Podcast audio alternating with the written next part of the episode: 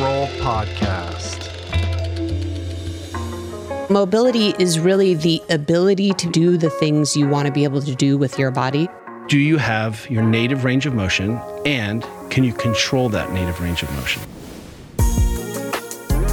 How do we move with ease? How do we maintain flexibility as we age and address issues before they become injuries? There are ways that you can change your environment so that these are just things you do without having to rely on willpower or motivation. Today, we dive deep into all things mobility with two legends of movement, Kelly and Juliet Starrett. Dr. Kelly Starrett is a globally renowned physical therapist and strength coach, and his wife Juliet is a three time whitewater rafting world champion and CEO of The Ready State, which is the mobility coaching company they founded together. They've worked with some of the world's premier athletes as well as everyday average folks, and together they co wrote the recently published Built to Move, which is this sort of holy text on all things movement. Your range of motion doesn't have to change because you age. We also talk about how to future proof your body from injury and many other fascinating and important topics. And it's all coming up quick, but first.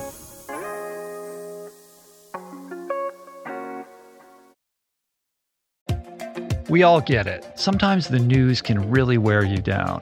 That's why Wildcard, a new podcast from NPR, feels like a solution. It's an interview show that gives a special deck of cards to a whole bunch of fascinating guests, all in the hopes of sorting out what makes life meaningful. It's part game show, part existential, deep dive, all party game.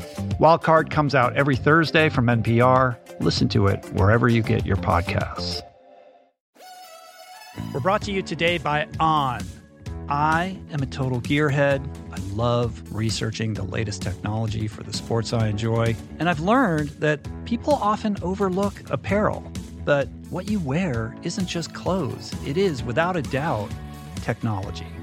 Technology that can make or break a performance. And I can tell you, after spending two full days meeting with the apparel wizards at On Labs in Zurich, that On is innovating in this space like no other with next gen premium fabrics, and just this heightened level of sophistication and precision and testing and development and intentionality previously unheard of that puts them just miles beyond the competition. I've been rocking On's high performance running apparel, including the long tees, the weather jackets, even the climate jacket, all super lightweight, tailor fit, built to move and just gorgeous to get you out and get it done in fleetfoot comfort no matter the weather. I'm super proud to be a brand partner with this impressive team. From increasing product sustainability to improved energy return and impact protection, truly Swiss innovation at its finest. To get you moving, On is offering an exclusive 10% discount. To redeem, head over to on.com slash richroll and use code RICHROLL10 at checkout. We're brought to you today by Brain FM. You know that thing when you have a bunch of intense work that you just have to do, but the mind doesn't really want to do it? You're telling it, come on, focus, but it keeps getting distracted or agitated by nonsense, and you go through this painful sort of mini war to rein it in, to settle it down, and just concentrate on the thing. Wouldn't it be great if there was something that would ease or eliminate this process? I don't know, like something you put in your brain through your ears? That would be great. And the good news is that it does exist. It's called Brain.fm, which is this sonic platform that leverages science to create tunes specifically crafted to optimize brain performance for a specific task tunes that contain patterns that shift your brain state with something even more effective than binaural beats called neural entrainment so that you can more easily focus on that thing or lure you into the sleep that persistently eludes you. Personally, I notice it the most when I sit down to write. Typically, this experience floods me with anxiety and a near lethal dose of the big R resistance that Steven Pressfield talks about. But now I pop on the headphones, I dial up brain.fm, click the focus feature, And the process becomes I mean, look, writing is still hard, but now it really is so much easier to get into that state of flow and stay there. So, if you're ready to unlock your focus and productivity, I've got a special offer just for you. I asked them to give my listeners 30 days free, and you can get it at brain.fm slash richroll. I bet you'll love it just as much as I do.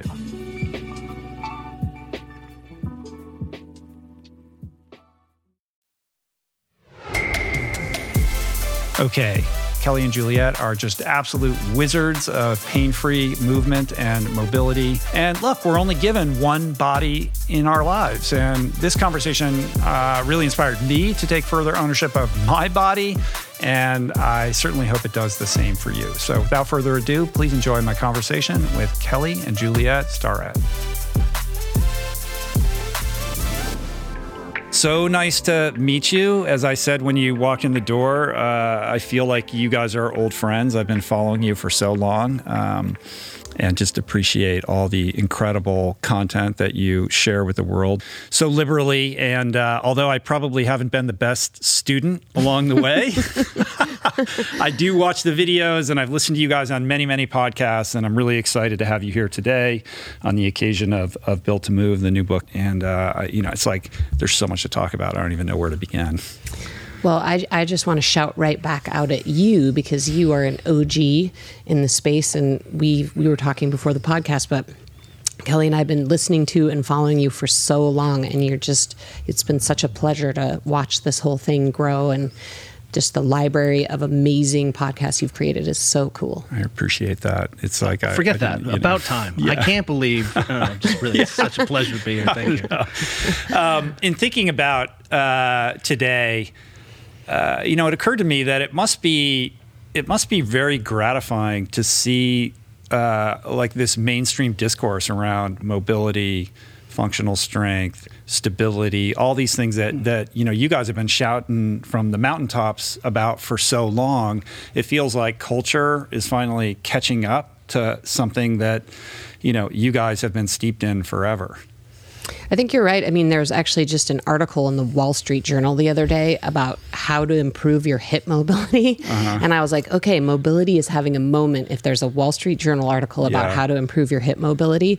So um, I think, yes, I think uh, people are starting to get the message. I will say, though, that I, I think there's still quite a bit of confusion around what mobility means and why people should care about it.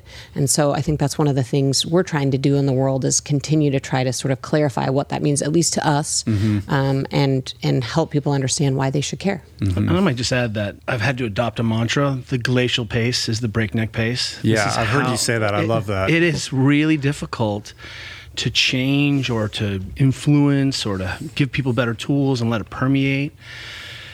You know, at risk of sounding doom and gloom, you know, fitness has done a really good job of becoming very sophisticated. Mm-hmm. And there are great trusted resources, some of the people we talked earlier about, but maybe we've left a whole lot of people behind.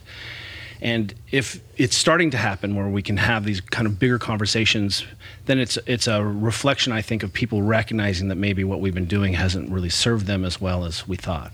And that there's a big opportunity. There's, a, I think, a mismatch between the truth, and I think we really saw it in the pandemic of, you know, how are people able to self-soothe or take care of themselves or feed themselves? They didn't have kettlebells at home. They didn't know how to cook, and we just sort of left people behind. So. Mm-hmm uh, it is it is gratifying very much, and I'm also sorry for popularizing the word mobility because I think it's like yeah. it's like I invented it's the like, word. It's core. like the least sexy word yeah. ever. We're like, I can't yeah. believe we've had to say mobility this many times in our life. Yeah. well, you were the first to really popularize it, and then it became part of the common you know vernacular, and you had to. It's so much so that you had to change the name of your, your company yes. from Mobility WOD to the Ready State.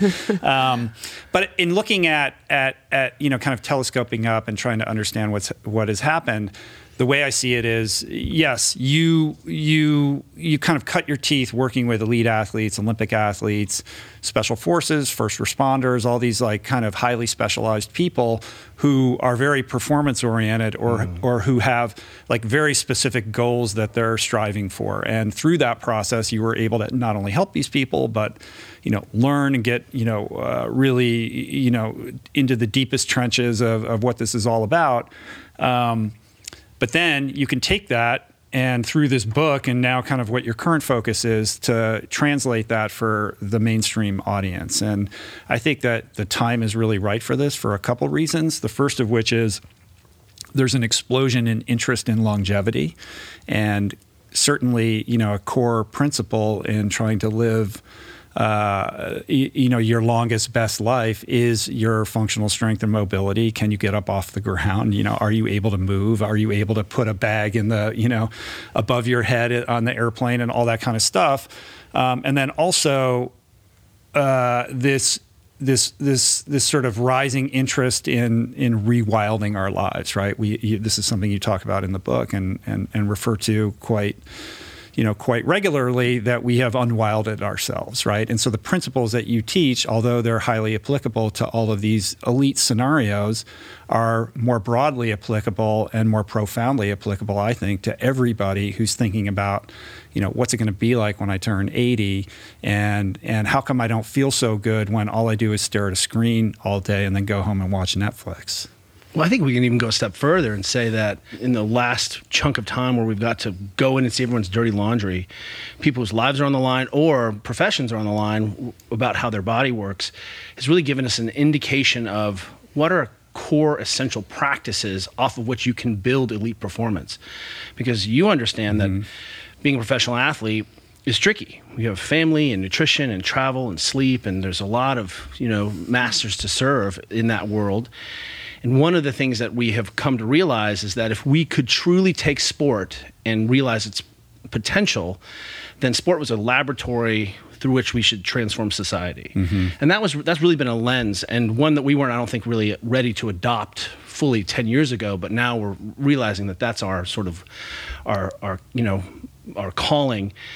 And in so much that we're trying to get and take these lessons. That way, sport can actually mean more to us. It can be a laboratory and a place, a teaching hospital, a test kitchen, where we can really understand what happens when people are under stress and all these different situations. Mm-hmm. And simultaneously, we saw that some of those basics get missed by the best in the world. They have blind spots.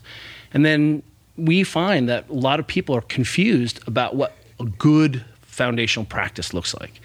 And we should be able to take those lessons and actually say, hey, look, we understand that you're a, not an elite athlete, but you're just a, you know, just a middle-aged dad who wants mm-hmm. to stay up with his local mountain bike club. That's me. And what are the ways where I can do that in the context of my busy life so I don't have to, you know, throw everything away? And I think that's a, that really is an opportunity for us to make sense of all of the you know bright people working in this high performance world. Yeah. And, and I would just add too that the other sort of lens um, through which we uh, I, I, think have evolved as humans over the last 10 years. You, you mean we, us? Together. Yes. Yeah. Two, both of us together. But you know, when we wrote Supple Leopard, we were really focused exactly like you said on you know elite athletes mm-hmm. and how to perform better and lift more weights and run faster. And that was really our focus, both as individuals and and in terms of what message we wanted to put out into the world. But then we've spent the last year, last ten years, raising kids in this like really quaint suburban neighborhood um, around mm. busy professional parents who are not in the health and fitness business at all. So while we have this whole cohort of friends and professional colleagues who are, and they're all like us, optimizing their health and tracking everything and taking the right supplements and you know trying whatever new exercise program is out. You know uh, in contrast we were we're also friends with a whole community of people who are, you know, busy ad executives and attorneys and Who've tech people and and maybe they never exercise, but but what they what they share universally is they actually all really do care about their health and they are interested in durability and longevity, but ultimately they're very confused about mm-hmm. what to do where to start. Um, you know we've really become this node in our community where you know people anytime there's some new health thing out people are like should i be intermittent fasting? Wait should i switch to keto? Should i do the whole 30 you know should i try f45 wait should i should i do zone 2 cardio? How much should i lift? And um, we've just been this source of of questions and seen the amount of confusion that just sort of everyday people who care about their health have and they, they there hasn't been sort of we, we wanted to be able to say you know hey you know like how much should i sleep here's Built to Move right. you know how much should i take care of my body here's Built to Move um, so it's Start really here. been this sort of 10 year evolution of you know spending time in a community of people who who really are focused on health and care about longevity and durability but really have no blueprint mm-hmm. at all yeah, it really is a paradox. We've never had greater access to information, but there's this waterfall of inputs that that ultimately do nothing beyond just paralyze us, right? Because we just don't know what what to choose. Like this is something I'm experiencing right now with a lower back issue that I have. Um, I, am sure we're going to get into that because I'm going to make it all about me. But, um, but yeah, it, you know, you think about like morning routines or any. It's like, oh, it's like, oh, if you want to optimize, you know, like optimization and all of that. It's like I don't have three hours in the morning to like do my sauna and do my cold plunge yeah, and, and, do my meditation and stare at the sunlight and then yeah, like and then journal and then I have to med, you know, like all these things. It's like for the normal person, they're like, just just you know, can, I, can you just give me something that works within the construct of my life? I'm yeah, not trying to it. optimize or be an elite athlete. I'm not going to join the SEALs, but like I just, you know, I just don't want to feel like crap. And it would be yeah. great if I had a little bit more energy to, you know, when I get home from work and my kids are demanding my attention. Yeah, and I think you know your mention of your low back pain um, is is also sort of a very important thing that I left out when I talked about those people in our community. I mean, what we see in that in that group are people who don't really care about having shredded abs and they don't care about optimizing at all. Um, but a lot of them are dealing with pain and they, mm-hmm. you know, they aren't sure how to manage that and are worried that's going to become their identity. And, and in many cases, um, their sort of ongoing pain issues have taken them out of the things they love to do physically, um, which then, as you know, has all these downstream consequences because so much of what so you know so much of the community that many of us get revolves around some kind of physical activity, or whether it's hiking or, mm-hmm. or, personal identity, sure, or your pickleball club or whatever it is you do. And so when people get sidelined from being able to do the things they love physically, it has all of these hardcore downstream consequences, especially in terms of their mental health. Mm-hmm. And so that's kind of the other piece we saw is that you know these people again you know they they want to be out of pain they want to feel good in their body and they want to be able to you know pay, play a game of pickleball on the weekends with their friends like that's mm-hmm. their their goal and we i don't think in the health and fitness space have been speaking to those people. I think there's a bit of a change um, and a bit more of a focus on basics lately you know coming in from our community. But i think you know you're exactly right. Like they could care less about optimizing. Right, right? sometimes we, we get to work in camps and i was at a big camp for water polo at a big Division One university, and so all of the superstars are there, all the athletes, and then there's a hundred teenagers there. Mm-hmm. And I ask, and I do this all the time. I'm like, how many people in here are pain free? And you would think, you know, you're a 15 year old woman, like, you know, can you have pain? And every hand doesn't go up. No one is pain free. The reality is that this pain is really an experience that is human. And one of the things that I think is happening a little bit, which is great, is that we're shifting this narrative about who owns pain. Because what we said for a long time, especially in the athletic community, was mm. pain is a medical problem. And that trickles down to, well, I don't have time to manage my pain, or my pain's not so bad that I can't do my job or live my life. So I'll mm-hmm. just have this nagging thing until it gets so bad I can't occupy my role in the family or do my, you know, occupy my role in the team. Or, you know, if, you, if your back hurts so bad you can't go to work, that's a medical emergency. And so one of the things that we've been trying to shift is saying, hey, look, there's a whole lot we can do to empower people to be able to self soothe without bourbon, without THC or ibuprofen or opiates, the way we literally handled it as a medical problem. People, we left people to become feral and managing their own pain. And I think as we are getting more complicated or more complex and sophisticated about this, one of the things we know is that pain doesn't mean injury it doesn't even mean tissue trauma or damage. It's a request for change. So part of what we're trying to say in this book is, hey, we can try to treat pain and use it just as another metric. Like if you were stiff this morning because of your big workout yesterday, you're not thinking, you know, you've got, you know, some you know you didn't mm-hmm. contract rabies you just are sore right right from your run and so if we can shift that narrative a little bit and then also empower people that hey there's a whole lot they can do and some of that is sleep and and some of that is nutrition, and some of that is is down regulation. But all a lot of it is there's some inputs you can do that are really safe and really easy, and then we can have the next conversation because maybe you don't want to go for a walk because your knee hurts. Mm-hmm. One quick thing I will add though is that if you want to make all of my busy working mom friends like scream at the top of their lungs to the hills, it is tell them to do those things as a morning routine and, uh-huh. and tell them that if they want to be healthy humans, like it, it literally, if you want to like make a bunch of like 45 year old women real mad, it's that morning routine stuff. Yeah. Because yeah. they're like, I'm, I'm making breakfast and lunches for my kids and driving to the drop off lane. And, you know, what are you talking about? I should meditate for half an hour and journal. You know, they go crazy. So, um, you know, we definitely, we haven't done a good job of speaking to that audience. Well, even beyond that, and I'm speaking from personal experience as a time crunched person who's interested in their, their fitness you know, I know, and who's dealing with some pain right now. I have all kinds of protocols and exercises and do that, and all of them are like, you know, kind of small little things, and you know, like just air squats and you know that kind of stuff. A lot of the stuff that's in your book. And I still have a mental barrier to doing them because, like, sure. I just want to go throw some weights around or like get my workout in and feel yeah. like I got something done and get to the studio, and I can't be bothered. And that doesn't even like account for when you're like trying to be a competitive athlete and time crunched where it's all about your fitness and your training. And the kind of stuff that you talk about in this book just feels um, indulgent or something that you would do uh, you know if you had tons of time which you don't or if you're in a crisis situation right which obviously right. has led me to this place that I'm in. so, you, however you want to get yeah. there is is yeah. is ra- reasonable and rational, right? It's I wait till it's crisis. That's you know I like a lot of pressure. I'm sort of a procrastinator, uh-huh. and and athletes with a high pain threshold. There's right? also so, that too. Yeah, they'll dig or the you just deeper. That's right. I mean, so you know one of the things I think is really important that we have wrapped, started to really wrap our heads around is this behavior modification habit forming idea. And so Juliet points out that you know we can't just give people lists of things. Hey, exercise more, eat more fruits and vegetables. Like that seems mm-hmm. not to be working very well, as well as it could. And so some of this, I think, what one of the things that I think is good in here, and we actually came up with this idea working with the Marine Aviation Weapons Tactical Group, was looking at okay, you're very time crunched and you're underslept. We have 24 hours.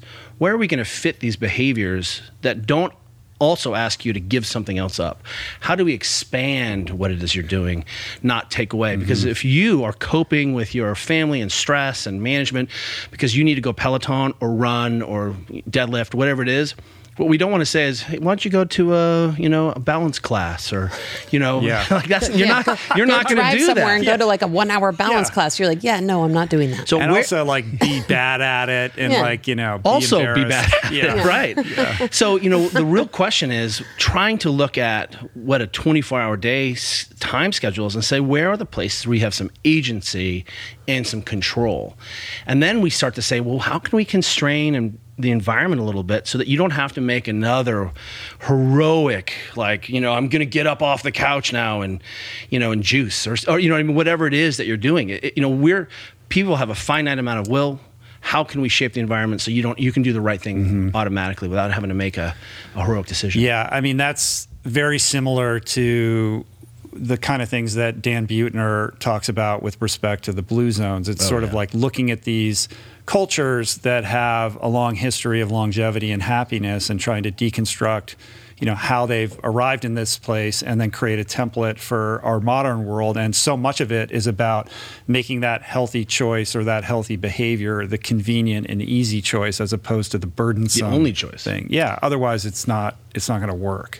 So kelly was just i think as we told you on a ski trip in japan um, and he was sh- he had for most of the trip was sharing a room with another guy and the guy got a cold so they needed to separate rooms. And they got to the next hotel and the hotel staff was kind of freaking out because they're like well we don't actually have an extra room.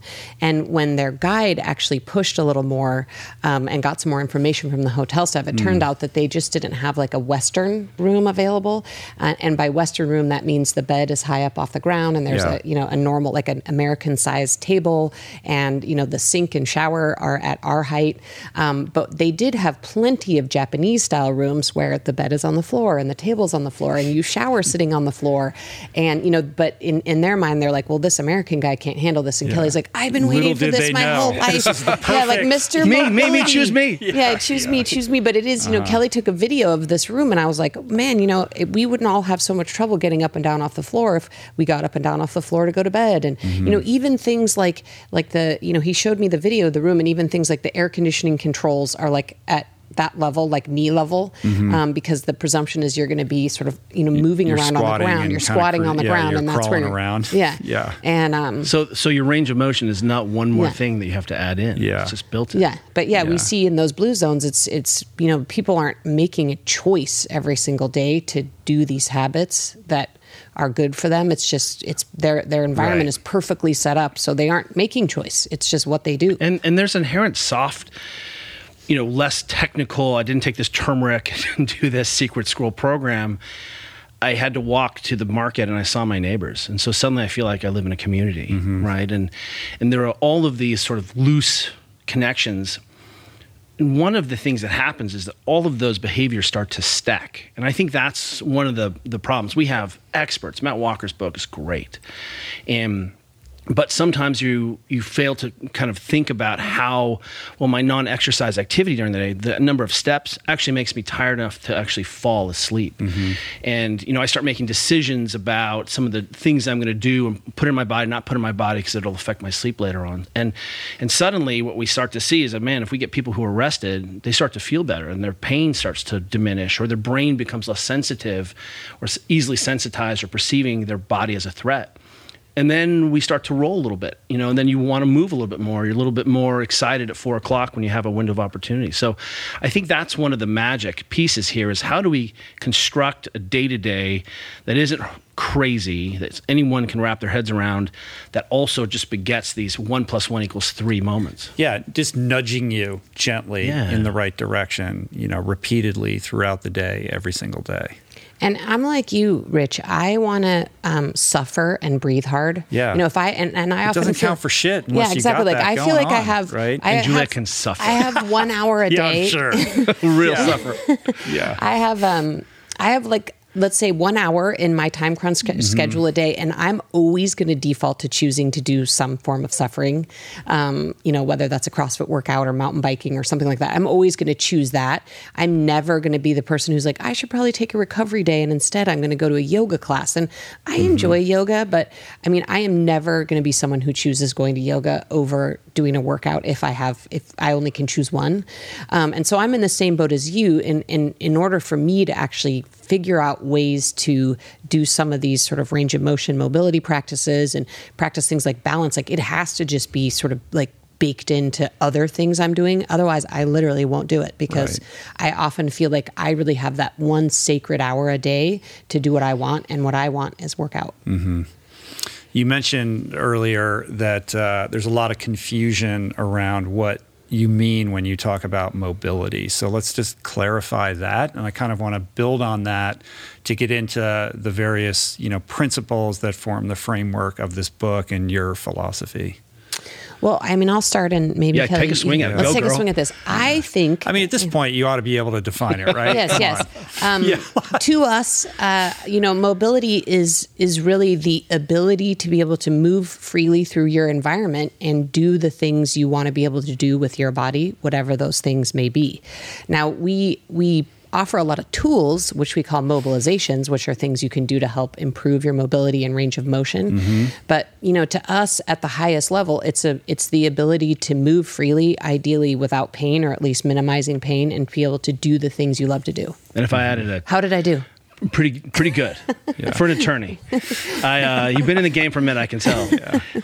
I would add your body. Everyone agrees that your shoulder should be able to do certain things, and that your spine should be able to do certain things, and your hips should be able to do certain things. Every physician, every orthopedic surgeon, every physical therapist, we all agree how much shoulder is normal, how much your ankle should be able to move. The problem is that we don't give people benchmarks for what is normative or what you should be able to do. And our lives sometimes don't ask us of that. And so suddenly, when we have pain or a problem, that range of motion is never part of the conversation about hey i see that your steering wheel doesn't go all the way to the left. Let's just make sure that you can you know mm-hmm. the pilots where they take off you know they check to make sure everything's working right. So we could also define mobility as do you have your native range of motion and can you control that native range of motion?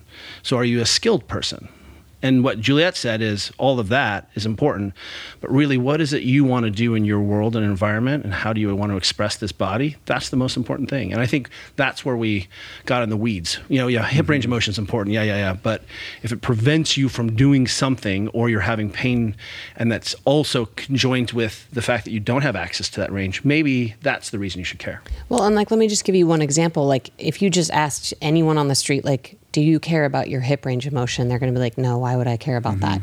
Um, but but as an example, we were recently talking to a friend of ours who has a four month old baby and has both sets of parents visiting, and his parents are like in their mid sixties, so um, you know not that much older than us, and they uh, his mother is able to get up off get up and down off the ground and sit with the baby but his mother-in-law can't get down onto the ground or up off of the ground and so can't sit on the floor and play with the grandchild.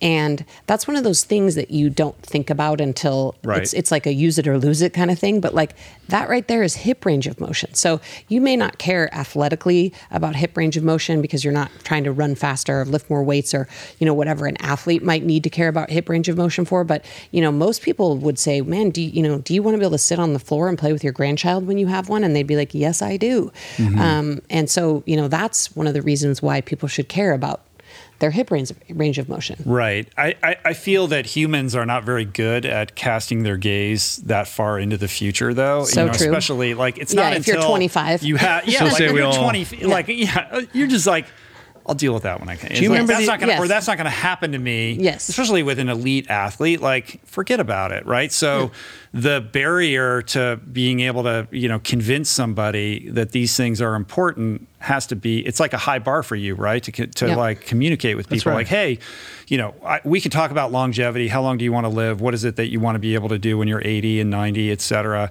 But when you're 30, even in in your 40s, and and you're essentially pain free, or you don't have some kind of injury uh, that's you know that that's a challenge. Like yeah, you know, it but is. it is true that like whether it's heart disease, diabetes, you, you know, any kind of brain degeneration. Similarly with our physical bodies, like these things are progressive. And if you're not working on this stuff far in advance of those aging years, um, you're going to have a problem. But if you do undergo, you know, to, you know, sort of shoulder the responsibility of, of doing these things that you guys talk about so much, you're taking out this insurance policy to be able to do all those things in your later years. But it's just that humans are not good no. at like, you know, evaluating the cost benefit analysis of these sorts of things. And, yeah, and our environment so gives us a lot of cues or mm-hmm. guides us into poor decisions. I just, I think New York Times had an article just recently about how some of our foods hijack our brain chemistry, right? Our some modern foods, these umamis, we just think, oh, they're so good.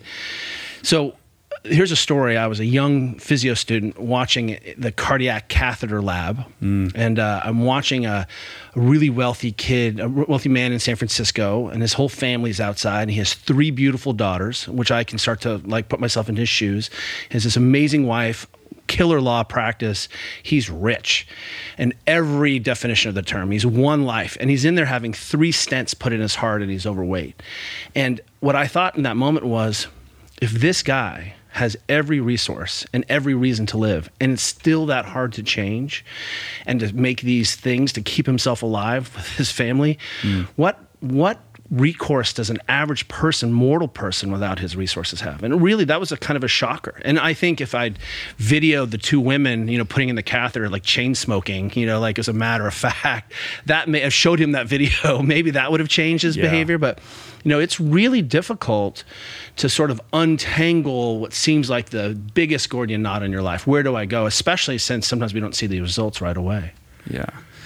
So when when when talking about mobility and movement, you know, how do you diagnose somebody's mobility? Like everybody, you know, you guys have like this superpower. You can like look at somebody just sitting or standing or walking and be like, oh, I see 10 things wrong with like what's happening there. Like most people don't have that ability and don't think about that kind of stuff.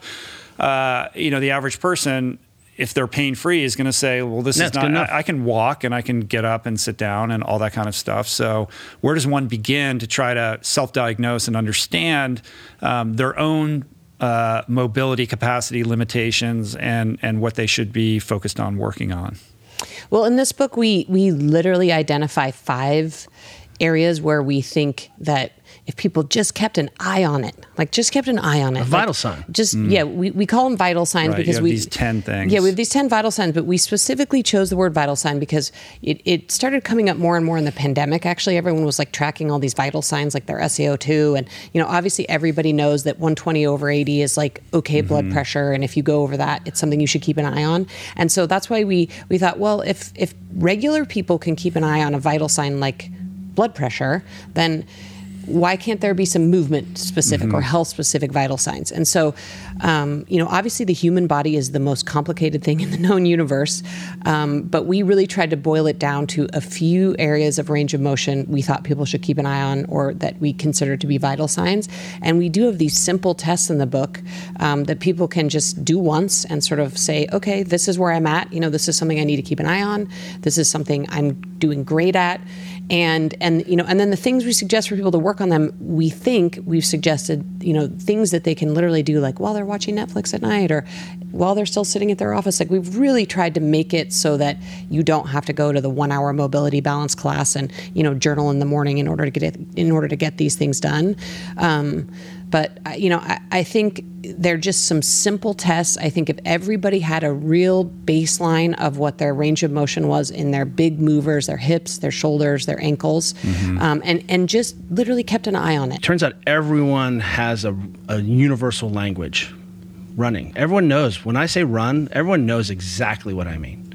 Right. This is why the running community is global if we use yoga as a movement language everyone has probably done yoga a little bit. Everyone knows what chaturanga and downward dog is. So we we have some touch tones of movement that we can all agree on. If I say push up, everyone knows what a push up is.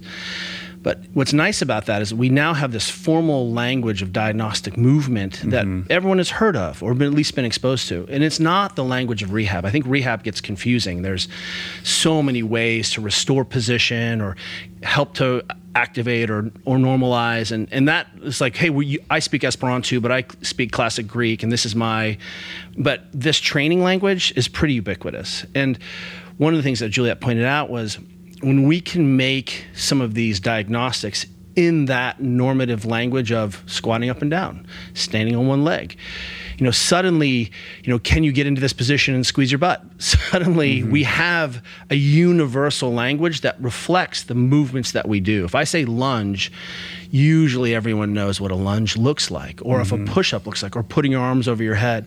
So, that I think is a way where we can begin to cast a bigger net and have people come into understanding what it is maybe that they're limiting or what they're we're having struggle with. And you know, we set some booby traps in this book. You know, it's pretty shocking. We had we were hanging out with one of our super strong, badass athlete friends who struggled to get up off the off the ground.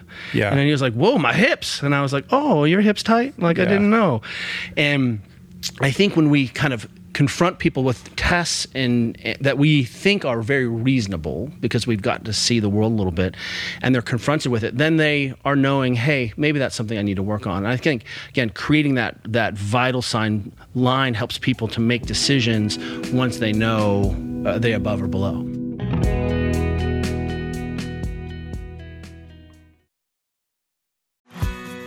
We're brought to you today by recovery.com I've been in recovery for a long time. It's not hyperbolic to say that I owe everything good in my life to sobriety. And it all began with treatment, an experience that I had that quite literally saved my life.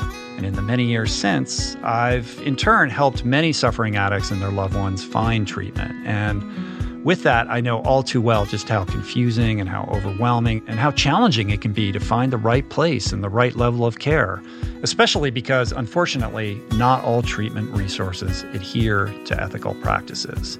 It's a real problem, a problem I'm now happy and proud to share has been solved by the people at recovery.com who created an online support portal designed to guide, to support, and empower you to find the ideal level of care tailored to your personal needs. They've partnered with the best global behavioral health providers to cover the full spectrum of behavioral health disorders, including substance use disorders, depression, anxiety, eating disorders, gambling addictions, and more.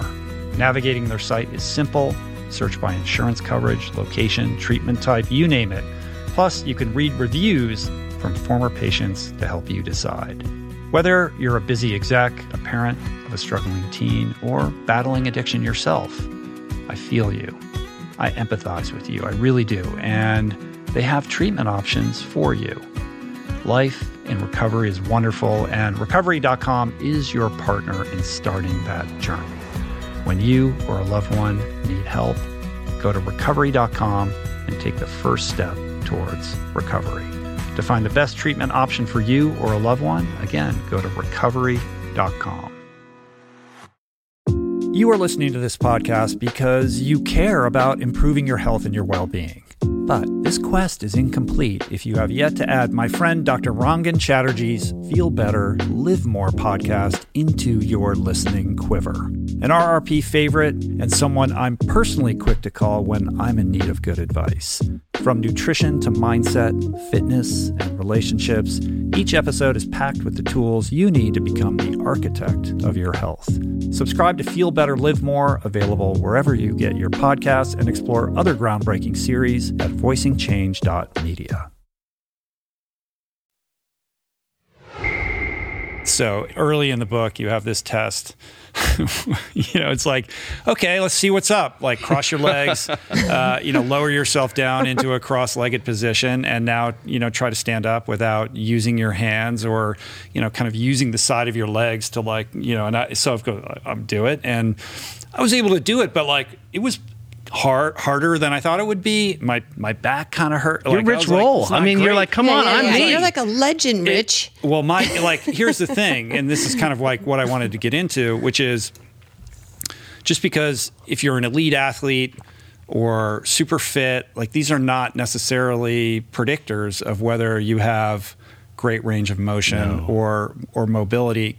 And and in fact, it could be quite the opposite because you're so specialized at a certain subset of activities that it makes you kind of brittle in in terms of being like a robust overall like you know mobile functional flexible athlete. I mean kelly i know you you grew up in europe and were exposed to all different kinds of sports and became this like generalist and that was sort of the root of like you know all of the work that that you've done since and appreciating like the importance of of you know having like a robust battery of different kinds of activities that you do as an athlete, but elite athletes are just good at one thing, right? And so actually that makes them kind of fragile in the context of Potentially, of yeah. overall like, you know, kind of stability, mobility, et cetera. and how do you in an elite population what are our minimums and we can we can for the people who are nerding out on this deep you know if i'm an elite sprinter so stuart mcmillan of ALTIS track and Sure, field I know. one- Yeah, you know yeah, stu yeah. I've never met him, but like on Twitter, I Okay. love like his feed and like Yeah. all this. Shout stuff out to he him. He's one of the yeah. greatest coaches I've ever Yeah, met. yeah, yeah.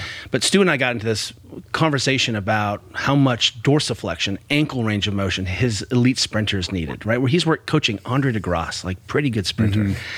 And he's like, my spinners only need zero. They need zero degrees. And I was like, totally agree. They're, that's how much they need to do their sport.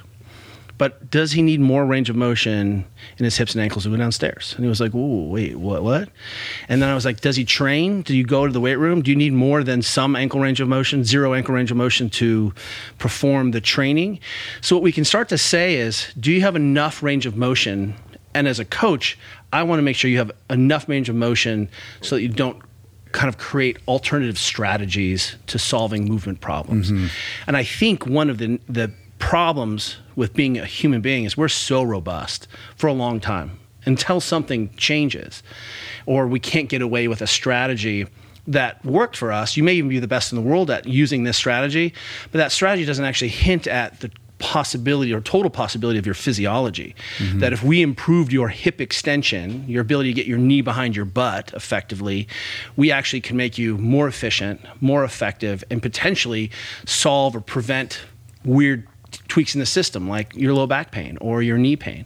So on the one hand, we, with those athletes, we want to give credence to, hey, your job is to do this sport. What are the minimums so that we don't end up creating? And sometimes we have to use pain as a diagnostic. Oh, you're starting to get achy. Let's keep an eye on that. Mm-hmm. But for the rest of us, we have an opportunity to create a little bit more robust platform of generalism, right? And one of our tests with all of our athletes is we're like, oh, you think you're a good athlete? Jump into a yoga class. Let us know how you do there. Can you stand on one foot and breathe? Oh, you couldn't. Oh, maybe mm-hmm. your elite program isn't so elite. yeah. you, you, can't even do downward dog and take a breath. So. We- this you know. is we, have been like totally against sports specialization for kids and we've been like really trying hard not to have our own kids become specialists they both play water polo and we sent them this this winter in tahoe to a pilates class mm. and they were destroyed for like four days and these are kids who you know are training all the time so you know we're trying to um, this isn't really related to your question but you know we are always like hey if you think your program is so great like go try someone else's program yeah. you know if you love crossfit go do some other program and see how you fare right especially especially if you're not an elite athlete. Obviously, elite athletes need to get so specialized and they have to, I think, leave a lot of things behind, right? If you look at elite cyclists, it's like, well, they have zero upper body right. strength on purpose. Um, but, you know, for the rest of us, it's like, hey, we should all, you know, become generalists and at least try try some of these other things including our own kids it is crazy how how untransferable some of that like you, you know uh, real specialized fitness can be. Mm. like if you're a tour de france cyclist you're so like yeah you have zero upper body strength or what you know like you're so adapted and efficient at doing this one thing but the minute you take that person and put them into some other kind of environment they're they're hapless right? And there isn't like a robustness to all of that. And you know, look, you have to do that to be at the highest level of that sport. And, you know, any athlete who's trying to be an elite in their specific thing is going to get really good and efficient at that one thing. But there's going to be, atrophies of other muscle groups and all kinds of other, you know, sort of downstream uh, byproducts of that specialization that create physical workarounds, right? Yeah. Like, so I'm just as somebody who, you know, I love the fact that you've worked with swimmers. I come from a swimming background and then did this triathlon thing and, you know, got very efficient at that one thing, but became like really not overall like all that stable. Like my like you know I used to be really flexible as a swimmer and I had great balance in yoga and all that. And like a lot of that like now when I try to do that I'm like wow like I'm like kind of messed up. Like I have a lot of work to do, and now I've got this back pain, and everyone's telling me I got to get my glutes to fire, and I was like, I don't even know what that means. Like, what, what does that? that what does that mean? I know, I know. Yeah, yeah. You know, you need to. That's like one of those internet. That's like one of those internet things that people say. You're like, get your glutes well, to fire. You're fairness, like, I, I, have consulted with lots of bright people who've given me great oh, advice, sure. and and and and you know, there's. And and it's been beneficial to me, but there also is that paralysis too, where it's like you have conventional uh, Western medicine people telling me like you 100% need surgery, and then a whole battery of you know alternative modalities and practitioners, all of which are really great people who've given me a lot of tools. Um, but also, it's sort of like there's so much like I just don't quite know what to do. I don't even will, know. That wasn't a question. I just like gave be, threw a ton at you about a whole bunch of different stuff. But anyway, if we if we pull that apart, the first thing is I think we have confused people about what is a health practice and so I think we can actually take exercise out of it. If you have any 90 year olds or 100 year olds in your family, a lot of people listening do, how fit and jacked are they? They probably came of an a, mm. of age in a generation where they did not, but they were doing something. Good genetics plus some behaviors, good relationships. They eat. They right. They moved a ton. They moved a ton. Mm-hmm. They were always moved. I just saw a world record set in the 5K by that 90 year old woman. Did you see that? Mm-hmm. I did. Yeah. I was like, she can yeah. outrun me. That's she's amazing. So one of the things we can do is help to pull that apart because I think what we said was as long as you could just crush it on the Peloton, you're good right? And and it was easy to measure that cardiorespiratory fitness, cardiometabolic fitness, and get a wattage, but it doesn't speak to all the wonders and ranges. So if you look at something like Joseph Pilates and what he was trying to solve, you can really see genius in his methodology and system. If you jump into any yoga class, there are positions that are foundational to the function of the human. And that's why yoga will persist forever. Can you get into this end range position where you don't have a lot of control? Can you breathe and stabilize there? I mean, that is just a practice that you could do forever. Layer mm-hmm. on to anyone. And I any of my athletes ask me, I'm like, yeah, do yoga. Whenever you want to do it, it's one of those all you can eat buffets. One of the things that we see then is if we sold that you know, in the season, we have this kind of competitive time, sports specialization training, sports specific training. And the only goal is to make you a better triathlete. That's the season. But we come out of the season and we're into general physical preparedness where we can start to open up a little bit and say, hey, I see that the session cost or the sport cost caused you to specialize or miss some ranges. And that's what we're not typically doing mm-hmm. with a lot of seasons, especially mm-hmm. as we go year round and our kids, you know, we, you said we used to play all these different sports we used to allow the different exposure to these positions and shapes and different things account for all of the possibility and variability.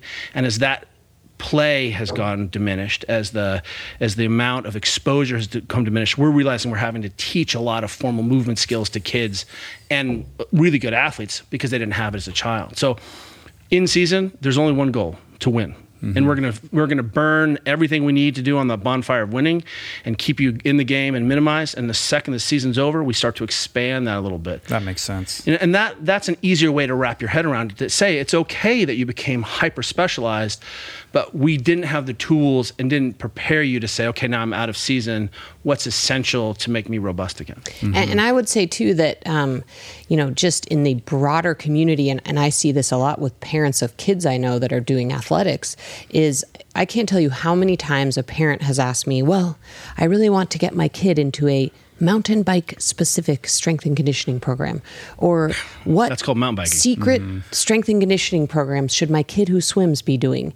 And you know, our response to that is always like, well, they need to do general physical preparedness. Like every kid probably could stand to practice balance and get more agile and get a little bit stronger and you know work on their motor control and stability like yeah. you know coordination i think every kid and, and, adult could stand to do all of those things but i do think this whole idea of you know well I, if i'm a specialized athlete then all of everything i need to do is specialize. it's like you know it's it's become part of our psyche yoga yeah. kettlebell hill sprints that's a pretty vicious combination yeah. i mean you're going to go a long way like that how many uh, how many Tour de France cyclists do you do you have like doing kettlebell workouts? Well, during, during the season, yes. during the season though, not well, as much. Uh, what, yeah. One of the things that I think is amazing, and you know this, you've run into and worked with so many mutants. You know, uh, Peter Sagan uh-huh. could be a world champion in multiple sports. I think he's that talented. He's a he's a he's yeah, brilliant he's at what he you does. You know, uh, yeah. Levi Leipheimer is a very good family mm. friend for a long time you know, he grew up ski racing. He's mm-hmm. a really good athlete. And sometimes I think we it's easy to pull the athleticism out. You know, if you look at, you know, the best athletes in the world, they were always good athletes in athletics. They ne- didn't necessarily just, you know, I do this one little thing. So, you know, what we're finding though is if you want to win, you have to be durable. And suddenly durability comes in the form of some really simple strength training. Mm-hmm. How much strength training in season? Enough not to ruin your surfing. Not enough not right. to ruin your sport. Enough that you, you know, and I, you know, was we one of the things we're always asked to do is we come in and can you help us untangle this? We want to win, make it through the season longer, and we have to look at all of the pieces. Tell me about your sleep. Oh, my sleep is wretched. Okay, it's really hard for us to understand what's going on. We one time we we're working with a, a CrossFit Games champion who was having this really weird knee pain. And, you know, my friends are brilliant coaches and I'm not bad. And we were talking about all things. Ultimately, she was traveling alone without her partner and she slept with the TV on at night because it made her feel safe in the room. But that TV on all night long kind of messed up her sleep a little bit, mm-hmm. right? She didn't actually recover, and that was what made her brain start to perceive her knee as a problem. So it's important that we're looking at all of the features that kind of go into making a robust person. And sometimes it is fueling, believe it or not, and sometimes it is you don't have any range of motion here, and some mm-hmm. of it is mm-hmm. you're not even you know strong in this position. So it's that's why I think these single approaches don't necessarily work. We always have to take a systems approach. Yeah. And in the book, you have these, you know, these 10 vital signs. You go through them chapter by chapter that begins with, you know, sort of getting up. You know, how do you get up off the ground? I mean, it's like basic stuff, right? But then it's like hip But- extension, but like to you you, about. you you nailed it. right. Like I, go ahead. No, just that. But if I grab someone off the street and say, I got 20 bucks if you can do this, you'd be shocked at how we have set the bar has gotten away from us and has Mm-hmm. gotten very low. Right. And and in addressing that, like back to the whole like we're we've become un unwilded and we need to rewild ourselves.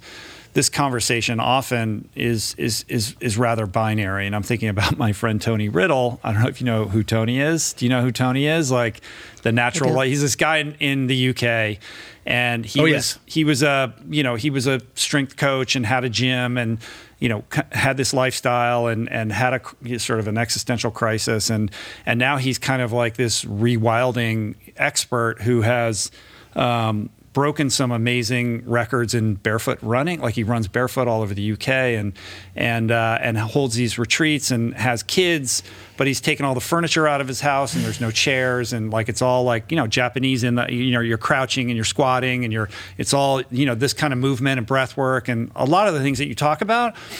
But I guess the point I'm trying to make is that it's it's rather extreme. Like Yeah. you need the extremes as an example. Like here's a guy who's really doing it you know but for most people, the moms in your neighborhood or whatever, they're not going to like get rid of the chairs in their house, right? So it's like I see you guys like in the Yeah. middle as a translator of of what works and you know the principles behind kind of what Tony's doing, but but translating it in a way that is accessible for like the person who lives in the world. And, I mean, you're exactly right. Like nobody in our neighborhood is going to get rid of their living room couch and you know furniture. Yeah.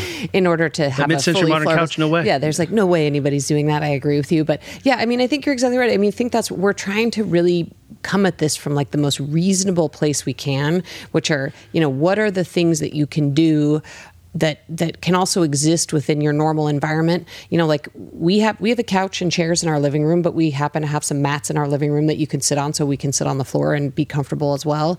And so we're just trying to really strike that balance all the time by saying, hey, it is important to take care of your body. We believe in real rewilding the body, like we're total fans of anything related to rewilding, but it's also got to fit within the context of mm-hmm. people's lives. I mean, I think you know the third the right? third rail in this book, of course, is food because everybody, you know, the the food thing is is so charged and such a part of people's identity.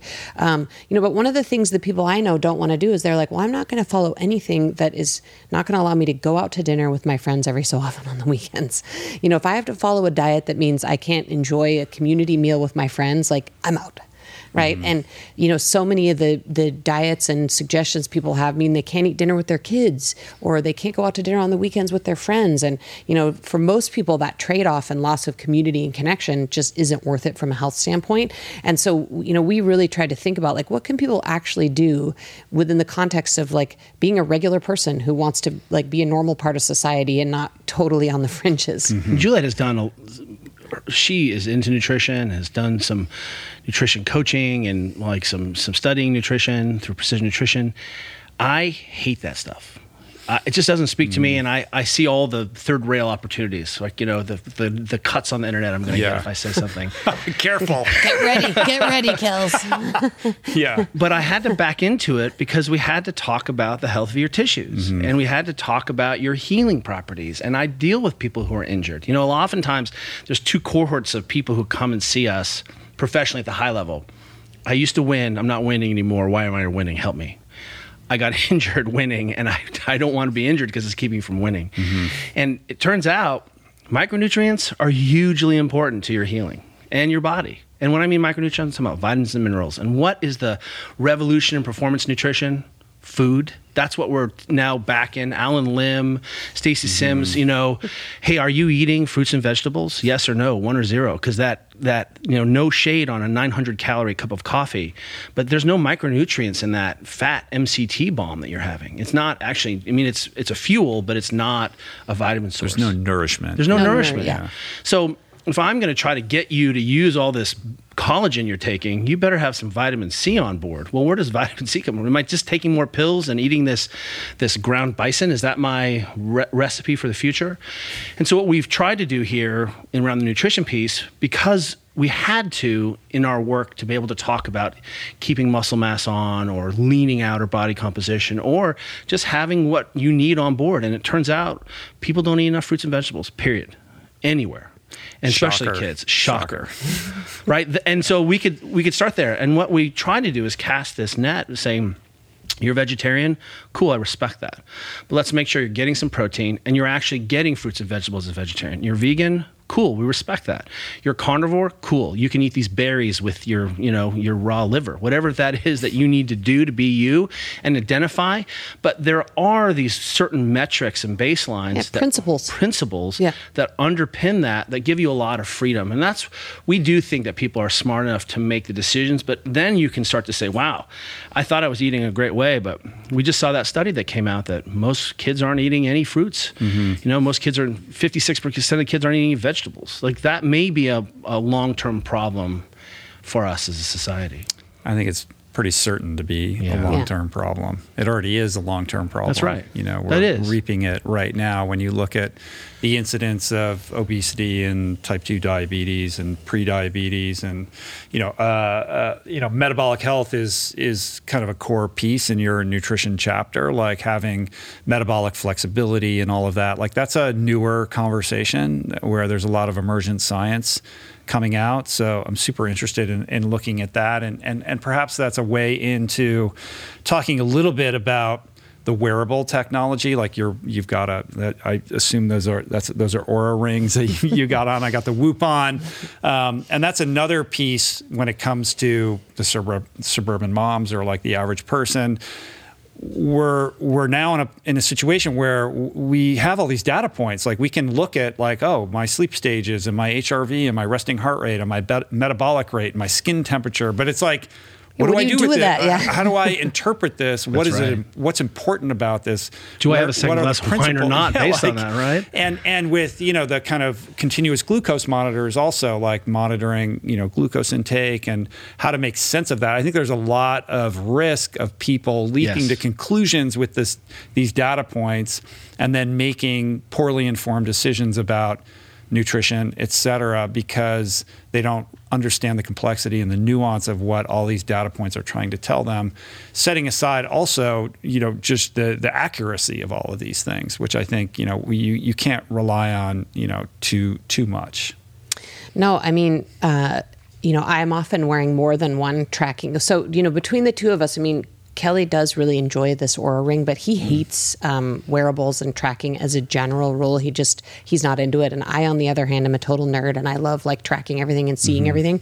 But I think um, over my own life of having every single possible wearable and tracking every possible piece of data, for me, when push comes to shove, the only one that really matters and is really actionable for me is my step count, which I literally could get from like a five dollar pedometer Yeah. that was made in the 60s. You already have one on your phone. Um, and I already have Yeah. that on my phone. Um, you know, and you know, you're exactly right. I mean, you know, I could be wearing a Garmin and an Oura ring and do a workout and it would track completely different calories and, you know, different metrics and I would get different sleep scores and my heart rate variability would show up as, as you know, different on each one. So, you know, I sort of enjoy uh, seeing at a high level, you know, how my sleep looks on my Oura ring. That's really what I use that for. we recognize people are unique in your tolerances and your history and all the things going on. So you get to ru- we run at this always as here's what most people are going to experience. Drinking alcohol before you go to bed typically will impact your sleep. So that doesn't mean we don't drink alcohol. That just means we make it now an informed decision about alcohol related to sleep. That hey, I'm with friends. There's an amazing bottle of wine out. I haven't had a margarita in a long time. It's hot. We're, I'm gonna have a margarita, but I know the trade-off is here, and I think that helps us to make informed decisions Yeah. about some of these behaviors. Let me tell a story about our friend who works with Whoop, Kate Courtney. I don't know if you've met Kate. I, I yeah yeah I, I haven't met her, but I know who she is. We have the same managers and Oh, oh yeah, okay. yeah, okay. So Kate Courtney is one of the greatest American mountain mountain bikers Yeah. cyclists ever. She's a world champion. She's a superstar, and one of the most complete athletes I've ever met. Just really pays attention and is thoughtful about details. She's racing for the world championship title, her first world championship, and she wakes up and her whoop says, "Poor recovery," and she's like, "Nope, it's wrong." She has like a 12. It's red. and she's like she's like no way i'm i am i feel great i'm gonna win today and so she just ignores it and she goes off and wins and then calls up whoop and is like hey your algorithm's off and they're like we're whoop we're not off and and then they were like you're right we were off and she got this weird data telling her to ignore how she felt right and again instead of taking that piece of information and saying huh how does this you know integrate into my behavior and my understanding of how I feel myself and trusting that because she's done that and she's so capable of it she could have said oh my my device is telling me not to race today. Hmm. But here we have such a- an incredible athlete who's done an amazing job of understanding herself controlling what she can control setting the parameters to win that she was like oh that data doesn't make sense with the whole. And I think that's amazing. And simultaneously we have people who come in with chronic pain and persistent pain and the first thing i ask them is how much are you walking? And tell me about your sleep. Those are the first two questions about anything that's going on. And you know one of the things they're like i sleep great. I'm like great prove it. You know so what gets Let's measured it. gets managed right? Yeah. Yeah, yeah, yeah. Yeah, no, I think you know what I take from what you just shared and and and what I agree with is that these are tools and they are powerful tools if you have the right relationship with them. Like you have to look at trends over time and Yeah, not get too right. caught up in individual data points because, you know, like maybe the thing flips up or like, you know, you don't know how the, Yeah. so it's like, and look, I love my Whoop. I, I leave it on and they're a great sponsor of the show and all of that. And I, I get a lot of value in it. And, and I think on the sleep piece, one thing I've learned, and, and it was interesting, you talked about this in the book, like you realize that if you if you're trying to get eight hours of sleep, like you better be in bed for like Oh. nine, Nine and a half hours. I mean, I was because gonna- you're not yes. actually asleep the whole time that you think Yes. you're asleep. No, I was you know? actually going to say that when Yeah. Kelly was talking. I mean, that's the other Yeah. like key learning that this, you know, it, one of these tools have given us is that we really had no idea until we Mm-hmm. started tracking that that you know the average person is losing a whole hour of sleep. I think Matt, Matt Walker talks about that in his book as well. Uh-huh. But you know, between Matt Walker's book and actually seeing it in real life, realizing that oh, okay, going to bed at ten and waking up at six is not eight hours of sleep. Right. That's seven hours of sleep. Yeah, yeah. That was a big revelation Yeah. for us, and and these tools are what helped us get that. So I'm with you. I mean, I think there's they're, they're tools, and I think if you you know you don't if, as long as they're not dictating how you feel, Mm-hmm. um, which I think actually can happen, but as long as they're not dictating how you feel and you have a good relationship with them, then they're great. and they You also know, have to fit in you know early on i became sort of mini obsessed with hrv uh, when it was just new and do you there was a an oh, That yeah. HR Yeah. complicated. it is and there was an hrv device that came Wait, out wait, can I tell the story? oh please Yeah. Okay, so we get like an early, early HRV. This is what it's like to thing. be married This to is me. probably 2012. Like uh-huh. you probably got one of these. I don't even know what company it was, but in order to track his HRV, he had to get up and be up for 15 minutes, but then he had to go back and lay down and put all these nodes all over his body, and then lay there for 20 minutes. This sounds And- like a Tim Ferriss thing. and um, and meanwhile, at this point, our kids are like, you know, seven and four, and they're awake and like we're trying to get them ready for school and make breakfast and make lunches. and I was like, training for the do- Molokai. and so do I all was this like, like. I am an elite middle-aged dad Yeah. who's going to And- slay this. I need this information. and I finally, after like four days, I was like, dude. Like this whole thing we're doing in the morning, like you need to be present, helping with this kid thing. We had You funny, and I'd be like, "You just ruined it. Now you have to lay here longer." And there goes. So no, we got we got in this whole battle about because you know he had to go, and so obviously that wasn't sustainable, and it, you know the Mm-hmm. technology has gotten so much better since then. But that was where we started. but what is important to understand about heart rate variability? Like I just all I I know is that okay when it's low like that's not good and you should chill out and when it's high like okay that's you have a You're green winning light at to like push it. Yeah. Well, I think um, that's a really great use of it. Uh, you know, I suspect you are a very durable person, and that I could throw a lot of stress at you, and you can swallow that down and kind of normalize the next day. That would be my guess based on You might be surprised. you might be. you could suffer through. Yeah. Um, you know, we're not experts in heart rate variability. It's another piece of the equation. Yeah. We're trying to understand inputs and outputs, and what where can we help people understand why they may not be recovering or feeling as good, even though they feel like they're doing the thing. So, you know, one of the things that uh, statement that we have is we're like the bigger the engine, the bigger the brakes. You need a really if you're an executive person, you're you know working hard, you're an athlete, you're a, a working single mother.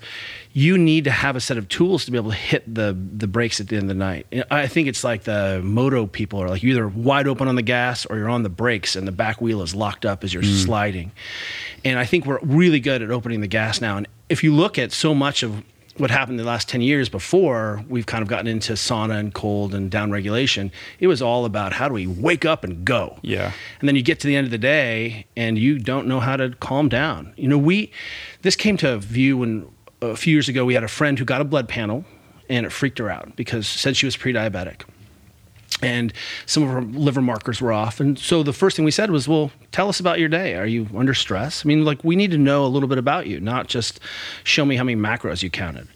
And she said, "Well, you know, I'm under a lot of stress." And we are like, "How do you cope with that stress?" And she said, "Well, I usually drink some wine before bed." Okay, great. So tell us about that. You know, we're curious. And she's like, "Well, it's it's sometimes it's two bottles of wine." Hmm. And that if I just walked in and was like, well, you're crazy. No wonder you can't drink two bottles of wine. If I take her only strategy of self coping and not understand that's the tool she was given and that's what she discovered on her own, then shame on me. I'm a really terrible performance coach. And I think that's where we started to really understand this, this notion of trying to look at stress and how people are coping with their stress mm-hmm. so they can hit the brakes in their own home at that hyper local. You don't have to go somewhere. You don't have to hire an expert. You should be able to self soothe in the evening. And heart rate variability is just one of those pieces, I think. Yeah. Yeah. I, I think also one of the things it, it um, Kelly and I have really tried to pay attention to, and I think it took turning forty for us to have the maturity to do this because we both do You like to you know bleed through our eyes and suffer in training. But that is, you know, the question we ask ourselves a lot is, do we have a desire to train? And then we actually try to listen to that and we try to not Mm. be, you know, not let our device override that. Like, you know, Mm. it's really powerful if you're someone who uses and moves your body to actually sort of listen to that inner, do I have a desire to train? And then, and then, you know, and then actually follow through with that. And, you know, if, if we wake up and don't have a desire to train, then that's a day where we just walk. Yeah. Um, and you know, still move. It's, it's for us, that's an evolution because we, Sure. in, in the old days, it was like we would, that's that's not yeah. yeah, yeah. I mean, we would. Yeah, it didn't matter. no. It was like six days a week, Right. Mm-hmm. no matter what. Maybe you take one day off, and and so you know, we have we really have tried to learn how to listen a little better And to you're, our own you're bodies. talking, what's interesting is that that's an individual. As soon as you're on a team, you're on a triathlon team, you're in a soccer team, you're going to have to perform. And this is what time practice is for everybody. So you don't have the luxury of really dialing up and dialing down. And so it becomes even more incumbent on us to ask how can we control what we can control? You know when we work we're working with a, a division one water polo team at a local university that's really good oh, cal shout out mm-hmm. They are Bears. go bears they are an incredible Sorry, Please. I know, I know. it had to come up at some they point. uh, they are an incredible coaches are world class the women are amazing like i really am inspired i just Yeah. volunteer and just get to be around and I one of the things I tell those women is they're not outworking the competition. That model has sailed. Where you just like I'll sneak in some extra volume, I'll do a little bit extra. Everyone is doing that. So what's the limiter now? The limiter for what we believe is how well you can adapt to the stress. Whoever can adapt the best can handle higher volume and still show up and be fresher. And, and we've been saying that forever, right? Mm-hmm. Whoever does the most volume and is the freshest wins. I think that's like Allen Lim or Pavel or someone. And so then we can say, well, if that's a generality, now can we apply that to humans, right? How can I show up for my family on the weekends without being torched? Or in the evening, you know, and not not black out on the couch because I'm so exhausted. How can I adapt to the stresses in my life, whether they're good or bad, and manage that in a way that leaves me or intact or le- leaves me to have more stress? And one of the things that we believe is, believe it or not, people think they're working really hard. They're not, and they could actually work harder. So some of this isn't just playing defense. Don't do this because you may get injured.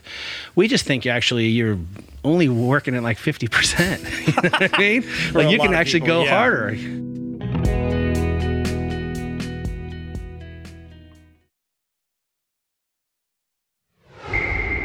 I think it's a very interesting time because this conversation around recovery, um, holding back, like trying to calibrate your output so that you're properly bouncing back and can be fresh for the next day, is even if you guys have been talking about it for a long time, is pretty new. Like, you know, I'm older than you guys, and I'm a product of that era where Oh, it's just like you just go as hard and as long and as much as you can until you just absolutely break yourself. like, you know, swimming in the 80s, it was like volume. I mean, we were doing 20,000 meters a day every day. And you're going in and you're just, there was no like, okay, today you're going to ease off and you're, no, you just go in and you go as hard as you can for as long as you can. And I walked around like a zombie for like a decade and a half.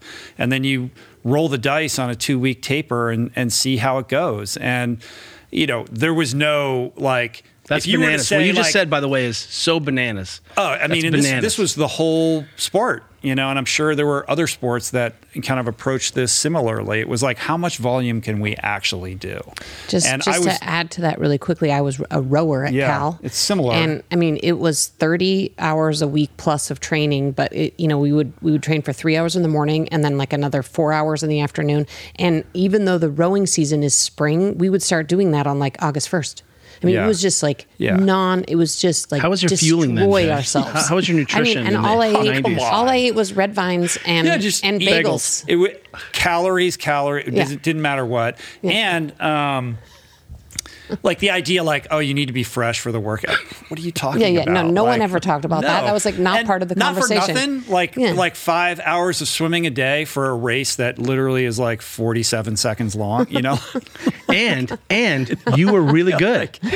Yeah, good. But like now I look at the times now and I can't even relate to the sport. Like the the, the mm. progress is extraordinary and that is due in no small part, I'm sure, to the kind of work that you guys do and understanding how the body works and the importance, the primacy of recovery. Like allowing your body to repair itself in between training sessions. Like, what is that about? Like, literally just being a zombie for as long as possible and being in a chronic state of, of overtraining, which really is an injury. Like that is an injured That's It's good a stress, describe it. and That's it's a stressor Can't do my on the job. body. It's a if stressor on the body. If you can't do your job or occupy a role in the team, we call that an injury. Mm-hmm. Right? Clear mechanism injury. There's a bone sticking out of your arm, right? There's a fever, something Does going being on. a zombie count? Zombie, I think we're going to add that in. I really Yeah. that that's a really important piece. I can't show up and perform the way I should perform, Yeah. perform.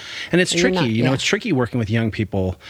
You know, we have two teenagers and we are turns out the strictest parents in the whole, you know, we're like you will have to sleep, you'll have to eat these fruits and vegetables, you know. I heard you tell a story. Like, what is what's required in order for somebody to date your daughter these days? Oh, Have you yeah, updated yeah. that? Like, you know, Well, it's it's actually worked. So we, um, it's worked to prevent her from dating. yeah, basically. Yeah, I mean, um, you know, just the the myriad ways our kids are going to need to be in therapy in their twenties is it's starting Sorry, it's starting to add up. I think, but um, you know, Kelly used to make his own um, like strongman stones. Who doesn't? You know, and I would come into the backyard on like a Sunday afternoon, and there he is stirring the concrete and pouring it into these molds, and I was like, "You are such a weirdo! Like I'm even into this stuff, but that's weird." Yeah. Um, and so we've had two or three of these. You know, what do they weigh? 100, 150 pounds. These some stones. are, some some are a little heavier. I thought you said 200 It's pounds. 200. I think it might be That's 200 pounds. And so we have Yeah. we have The Yannick these stone. stones in our yard. Um, and Kelly's rule has always been, well, when Georgia starts dating someone, like if you know if he if he or she um, wants to date our daughter, they need to be able to lift up this stone. and I said, and my point of view was like, no, no, no, you don't want the kid. You know, you don't want like the oversized 17 year old kid Yeah. with like all the testosterone dating your daughter. I was like, that's actually the exact opposite Yeah, kid you want. The, so the one kid so- who can lift that is yeah. actually not the kid. You yeah, want you don't you don't want that kid Yeah, like- dating your daughter. But nevertheless, uh, our daughter did uh, does have this lovely boyfriend named Yannick, and uh, fortunately, the kid loves to train, and he can actually pick up the stone. he heard the story finally. He heard the story. Rolled it out of the yard. Yeah. And then one day, and then he, he like sent me a picture with hit the stone on his shoulder. Pretty funny. yeah, so Kelly was so proud. You know, Yeah. I, I think what was what's interesting about that is uh, I actually stole that idea from I think it was Dan John, who said you know it was like this. He had this test of like overhead squatting your body weight ten times, and as a test, and as you get heavier and heavier, that becomes quite a thing. But just overhead squatting a a barbell is quite a thing.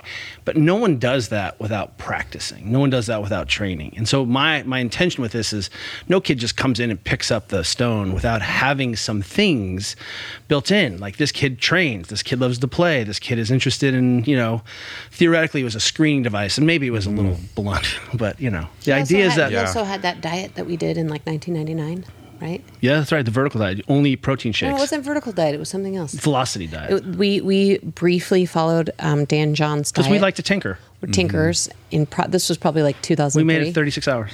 And and the diet is you just eat protein powder for 30 days. I I don't think it was 30 days. Was it 30 days? It was supposed oh to be God. 30 days. Lord help us all. But I mean, keep in mind that this was in the dawn of protein powder, where Right. you know you could only get it in these. You could only get it at GNC, and it was Yeah. in these Weight giant Gainer tubs. 900. It was like Weight Gainer 900, and I actually was practicing law at this point, so I'm trying to do this Uh-huh. for the.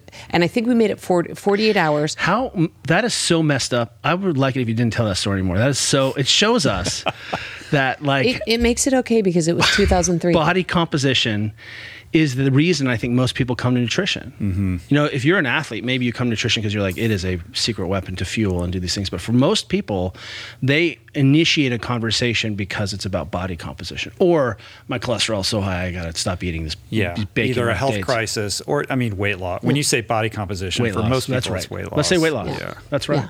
And uh, you know, imagine if I'm just like, hey, why don't you just eat some protein powder for 30 days. no, that's that metal taste in your mouth. It doesn't go you. away. Food.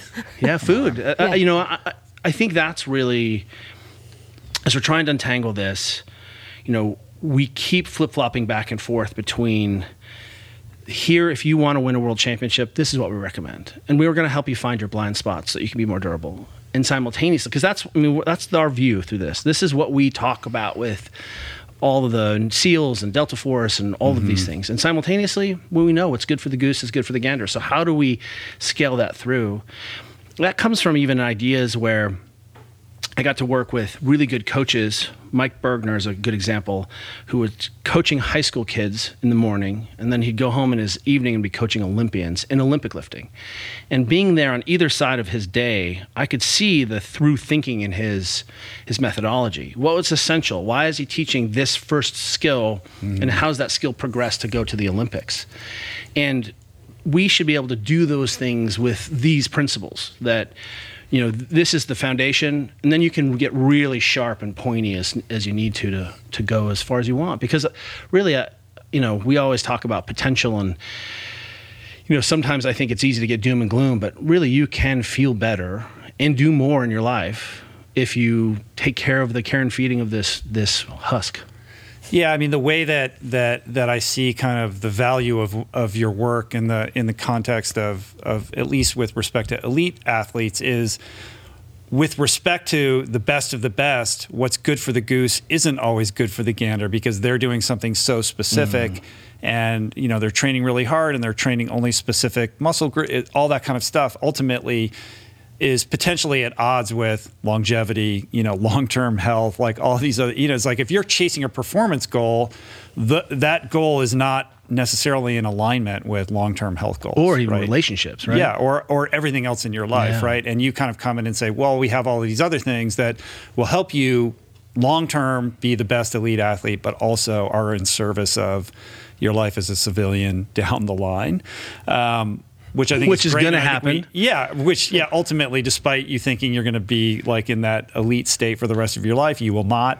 You know, I was at um, so so that. so I swam at Stanford in the late '80s, and and and my coach Skip Kenney recently passed away, and there was a memorial service for him up in Fresno where he moved. It was his hometown. He moved there after he retired, and so a ton of alumni, you know, people that I swam with over the years, showed up for this event, and I was standing at the reception, and and just off to the side was Anthony Mosse, who in my era was the number two 200 butterflyer in the world, Pablo Morales, winningest NCAA swimmer in history at the time, never lost a, a race at NCAA championships, and Sean Murphy, who was a Canadian backstroker, went to the Olympics, incredible ath- finalist at the Olympics, and all three of them. This was the era in which the underwater dolphin kick was being pioneered for the first time. And all three of these guys, like their their their their their knees bow back, but were bowing backwards, and they were standing like, you know, like they're all standing like this. Like my knees hyper extend a little bit, but like Anthony's literally looked like a bow back that way, like like that, right? And uh, and I'm noticing this, and I and I knew this about them, and it's what made them. Those three guys were the best underwater dolphin kickers in the world at the time. Like they could go underwater faster than anybody. And I went up to Anthony because he had the most extreme, like you know, bow. And I'm like, "How's your back?" And he's like, "It's terrible. I've got bulged discs. I've had two. You know, I can't remember. I don't think he's had surgery, but he's had chronic problems. He can't do flip turns in the pool anymore." And I was like, yeah, me too, man. Like, what do you think that's about? And so I'm interested. So the reason I bring that up is it is that contrast between like though that that quality made them extraordinary at that one thing but here we are we're in our 50s and you know there's, Right. there's chronic pain pain problems as a result of Yeah, that's just the way he stands you know it's Yeah. probably the way he's always stood it made him great at that one thing um, and now is causing him pain so that that dissonance between you know what makes you great and elite at one thing and how you want to feel later in life and be stable bulletproof you know mobile functional and the rest We were hanging out with Yeah. Sean Sean Payton, who is now coach at Denver, and we were working with the Saints, and he had just gone to a Hall of Fame gala, and all of the coaches that he worshipped as his mentors had to be helped on stage with like multiple people helping them. They were so crippled, and he just said to himself, "Okay, that that can't be me."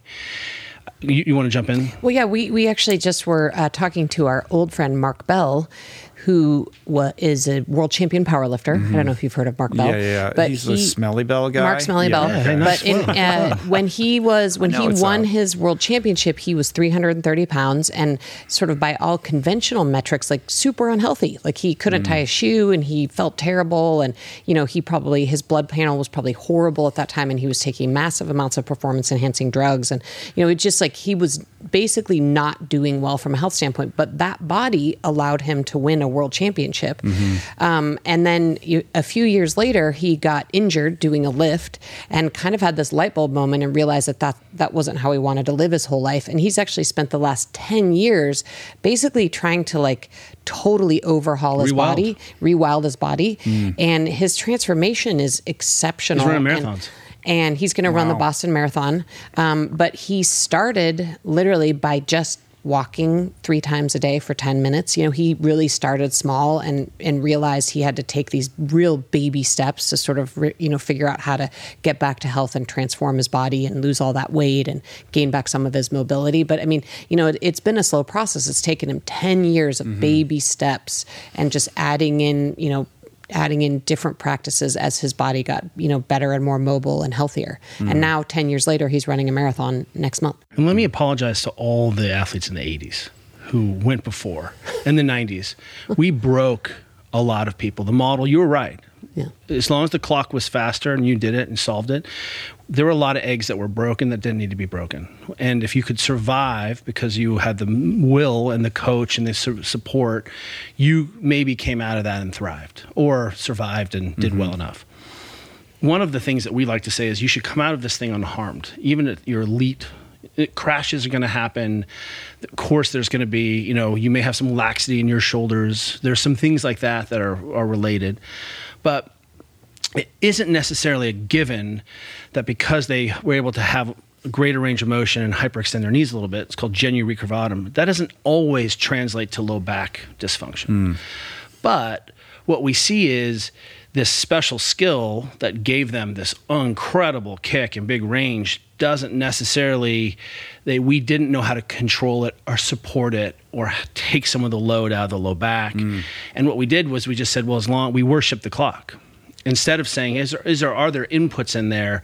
Think about the nutrition you know i mean just power bar was just on the scene. I remember hearing like i think it's dave scott talking about like running with bags of figs and Yeah. bananas. Bananas and dates. Oh my gosh. and so if that's how far we've come you know we do owe a we know what we know because we broke a lot of people. And i want to say that absolutely you're right that sometimes there is a cost at being an, an elite. There is a cost. But not necessarily it's one to one that that had to be the outcome. It was the only outcome we knew how to deliver at that time. But if you look at you know what stanford has done to support its athletes because we work there mm-hmm they're really sophisticated about nutrition and you know and supporting and, and it looks like a very i mean you know because you go back but it's it you're like where am i? This is yeah, mars. It's, yeah it's a completely different place from when i was there in a good way. Yeah, yeah. well maybe, maybe um, we can say you can do this and you don't necessarily yeah. have to have spinal surgery.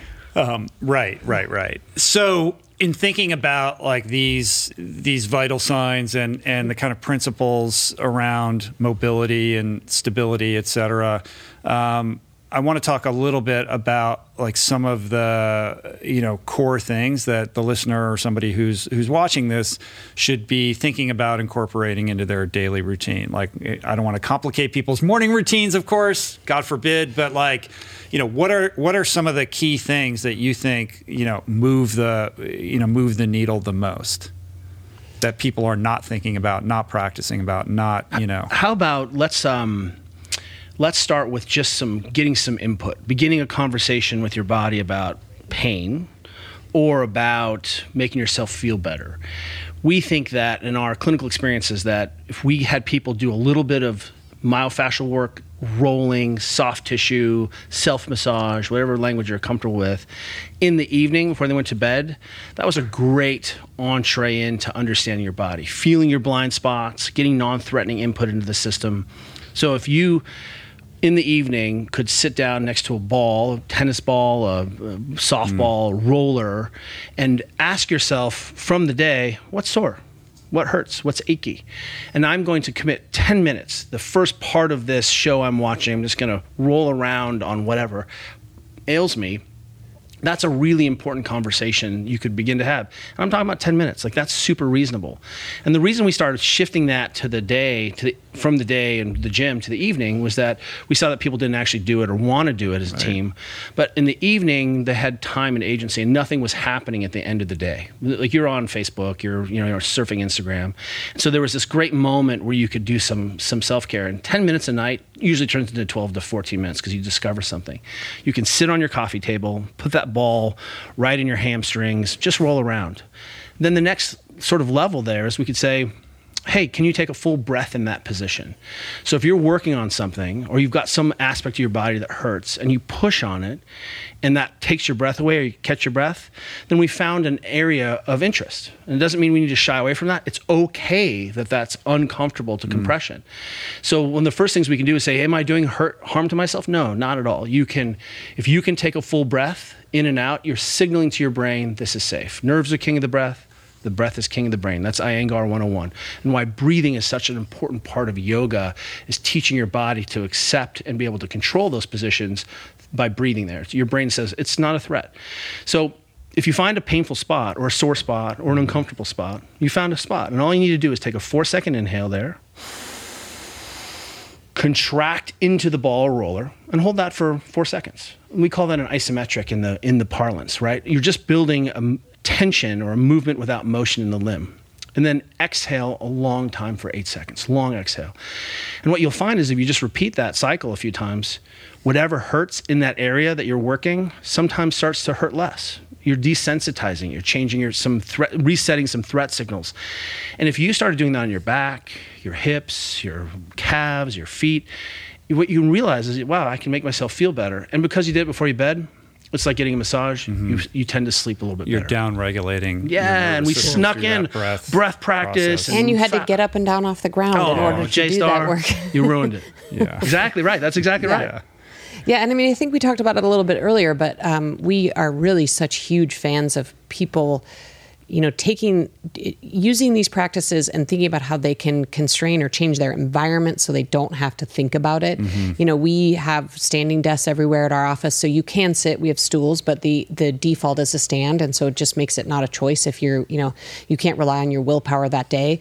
And you know, we have mobility tools all over our living room floor, and we have easy ways to sit on the floor, and we have balance boards all over our house, and you know, ways to practice balance. And you know, I'm sure you've heard of Chris Hinshaw's um, old man balance test uh, where you put your shoes on on one. one. Oh, this so is great. This is Everyone, so great. you're welcome. Everyone listening yeah. should do this test. You What's stand. it called again? It's Chris? called the uh, Chris Hinshaw, uh-huh. um, and it's called the Old Man Balance Test. And he actually created it um, so that he would have something to compete against his kids and win. And so uh, the idea is you put your socks and shoes on the floor and you stand on one leg and you reach down and grab your sock and you put on your sock without putting that foot down and then you reach down and grab your shoe and put your shoe on and tie it and then you switch and do it on the other side. And it's a really great two minute balance practice and that's how i put my shoes on every single day uh-huh. you know and that's something Mischief managed. you know that that's just this little you know small behavior that that we add into our day that's easy and fun and you can you know challenge your kids to do it and so you know that's just one of those things that we've snuck in and said hey there are ways that you can change your environment and just slightly think about your environment differently so that these are just things you do without having to rely on willpower or motivation mm. I think I would struggle with that. Everyone struggles with it's it. Hard. It's okay. It's yeah. hard. And that's okay. You know, keep in mind that if you just grease that, I mean, I don't know where you're living, uh-huh. some kind of barefoot cult. That's cool. But, you know, some of what we're trying to do is, you know, is that dynamic balance work. And if you can just start to think about your environment a little differently, then that's something you never have to do ever again. I don't need you to work on balance because you did all this. And if you really want to make it super gnarly, put your shoe three feet away from mm-hmm. you. And you have to do like a, you know, a crazy lunge or drinking game to get it. But when you start to shape your world this way, you know, rinse, wash, repeat for a decade and let me know how that goes for you. And you, you brought it up. It's difficult for us to imagine our futures. I think in economics, we always think that the future is going to be more valuable. I think there's a term and mm-hmm. phrase for that. Right. But in willpower, we always think Kelly Starrett tomorrow is not going to eat the cookie and he'll start yoga tomorrow, mm-hmm. right? But that's that future self is never as valuable as as yeah, today. And you'll have more money and more time. Oh, and you'll be yes, able to do yes, all the talking. things that you can you can do today. and, right? And yeah. I think it's also important for people to, you know, once you, you know, with this old man balance test, for example, you know, we traveled yesterday, sat on a plane, did a lot of driving. I may have had a harder training session. And so, you know, every single day my experience is different with it. I have some days where I just grease it and get my shoe and sock on, tie my shoe, and I'm like, I am crushing this. And then other days, based on, you know, what's been going on in my life, it's different. Mm-hmm. But it's all just sort of information I have. And I'm able to say, hey, you know, I'm struggling a little bit with my balance today. I'm feeling a little bit stiff. You know, maybe I should spend a little time, you know, mobilizing my hips today and make sure I get enough steps in because because I was, you know, stuck sitting all day yesterday on a plane. It's like, you know, it's just information on right. which we can make and different the vital decisions. sign is a good piece of data. It's called the SOLEC. Single standing one leg, eyes closed. Mm. And you should be able to stand on one leg, remove the visual field, that's with the eyes closed, and balance for 20 seconds without touching. Mm-hmm. That's and it the sounds benchmark. really easy, yeah. but it's not. You yeah. know, I, I was just speaking at a big conference, and a, a, provider from Norway came up and he said, "You know what we do is that, that the Solec is actually too hard for most people, and so what we do is we put them in front of a wall, a white wall. So you can do this with your parents, so they can touch the wall."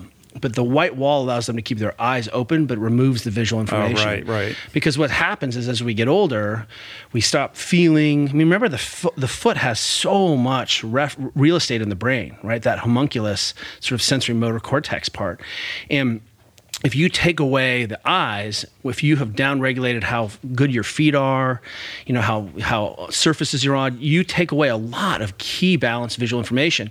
He started doing this because everyone falls, elderly fall in Norway in snowstorms because it's all white yeah. and you don't get any visual information. Or in crowds, people fall in crowds because you can't see where the the ground is and understand. So, you know, it turns out, of course, that we're obsessed with foot function and mm-hmm. being barefoot and having rock solid rad feet makes you better at surfing and everything else. Yeah, and it's such a simple thing, right? That, that and not seems sexy. like it would be easier. Than, at least when you get older, it starts right. to get harder. But when we when we started working on, you know, there's obviously from the, our friends at FMS, and it's originally a, a a Gary Gray idea, this Y balance test, where you can actually have someone stand on one leg and then just make a Y. You know, the the the the first part of the Y goes out in front of you, and then there, the two other arms go behind you, and you can just reach out as far as you can with your foot and take a breath there. And we work, use it as a war, dynamic warm up. I hand you a mm-hmm. medicine ball, and then I'm like, okay, how far can you get that foot out in front of you? And suddenly you realize, oh, there is time for me to play more in some of my training. If you're jumping on the trainer. I loved, I mean, mountain biking is our jam, and I spent a lot of time on the trainer. And during my warm ups for the trainer is when I do a lot of exploring and playing. And I see something on the internet, and I'm like, ooh, that rope looks cool, or mm-hmm. that's fun. I use it as a, as a warm up device. And I think one of the things we could give to all the athletes listening and people who like to exercise is incorporate a little bit more play into your training. Still do the training. You're still gonna. We're still gonna suffer and do brutal one minute on pieces or whatever it is we're gonna do. But there's a lot of exploration, and it may be as simple as Juliet and I love to go out and play frisbee. Mm-hmm. You know, before we go exercise. Or like we have double dutch ropes at our office. Ooh. And I I, don't you a know the last time you tried to do double dutch, but Uh, it's really hard. It, it might have been. It might be fifty years at this yeah, point. yeah, it's, it was early 80s. If 80s. I've ever tried it, I don't and know. uh, it was It's how like we it was pick like a a, playground. team. Yeah, but you know we have double Dutch ropes around, and we have balance boards, and we have you know in our garage at our house we have a pegboard, and you know every single teenager who walks through our garage beelines directly for the pegboard and like tries their luck on the Mm-hmm. pegboard. And so we just try to have these things around to make it fun and play. Yeah. And so that it's not just all like get on the bike and crush yourself. You know, we just try to try to make some of this fun because, you know, it is fun to use your body and be able to use your body and connect with other people and, you know, throw a ball and throw a frisbee and If there was one thing, though, people love to ask us, "What's the one mobilization?" What's Oh the yeah, I, one I, secret?" I it's my favorite thing to watch Kelly's face when someone asks him this. His he does this I like could just do yeah. Hey Kelly, if I just do one thing, like what would it be? You know, and and so he his head like tilts to the side, and then he kind of starts like twitching a little bit. Um, well, because really then- asking was what's not important, right? Yeah, and so I just peek out from the background, and I'm like the couch stretch. I think today we are m- not spending enough time with the hip and extension. And if you go to a yoga class and jump into Warrior One, where you're like, wow, you're really into this kind of triangle pose, split stance mm-hmm. position. And there's a reason there's so, that's so heavily in a lot of the movements of rehab, of sort of movement practice it's such an important person. That's position. That's the position we walk around in. Being able to take my leg behind me and sprint and sprint faster. And if I want to run faster, I'm going to be able to need to have that knee further and further behind my butt into a lunge.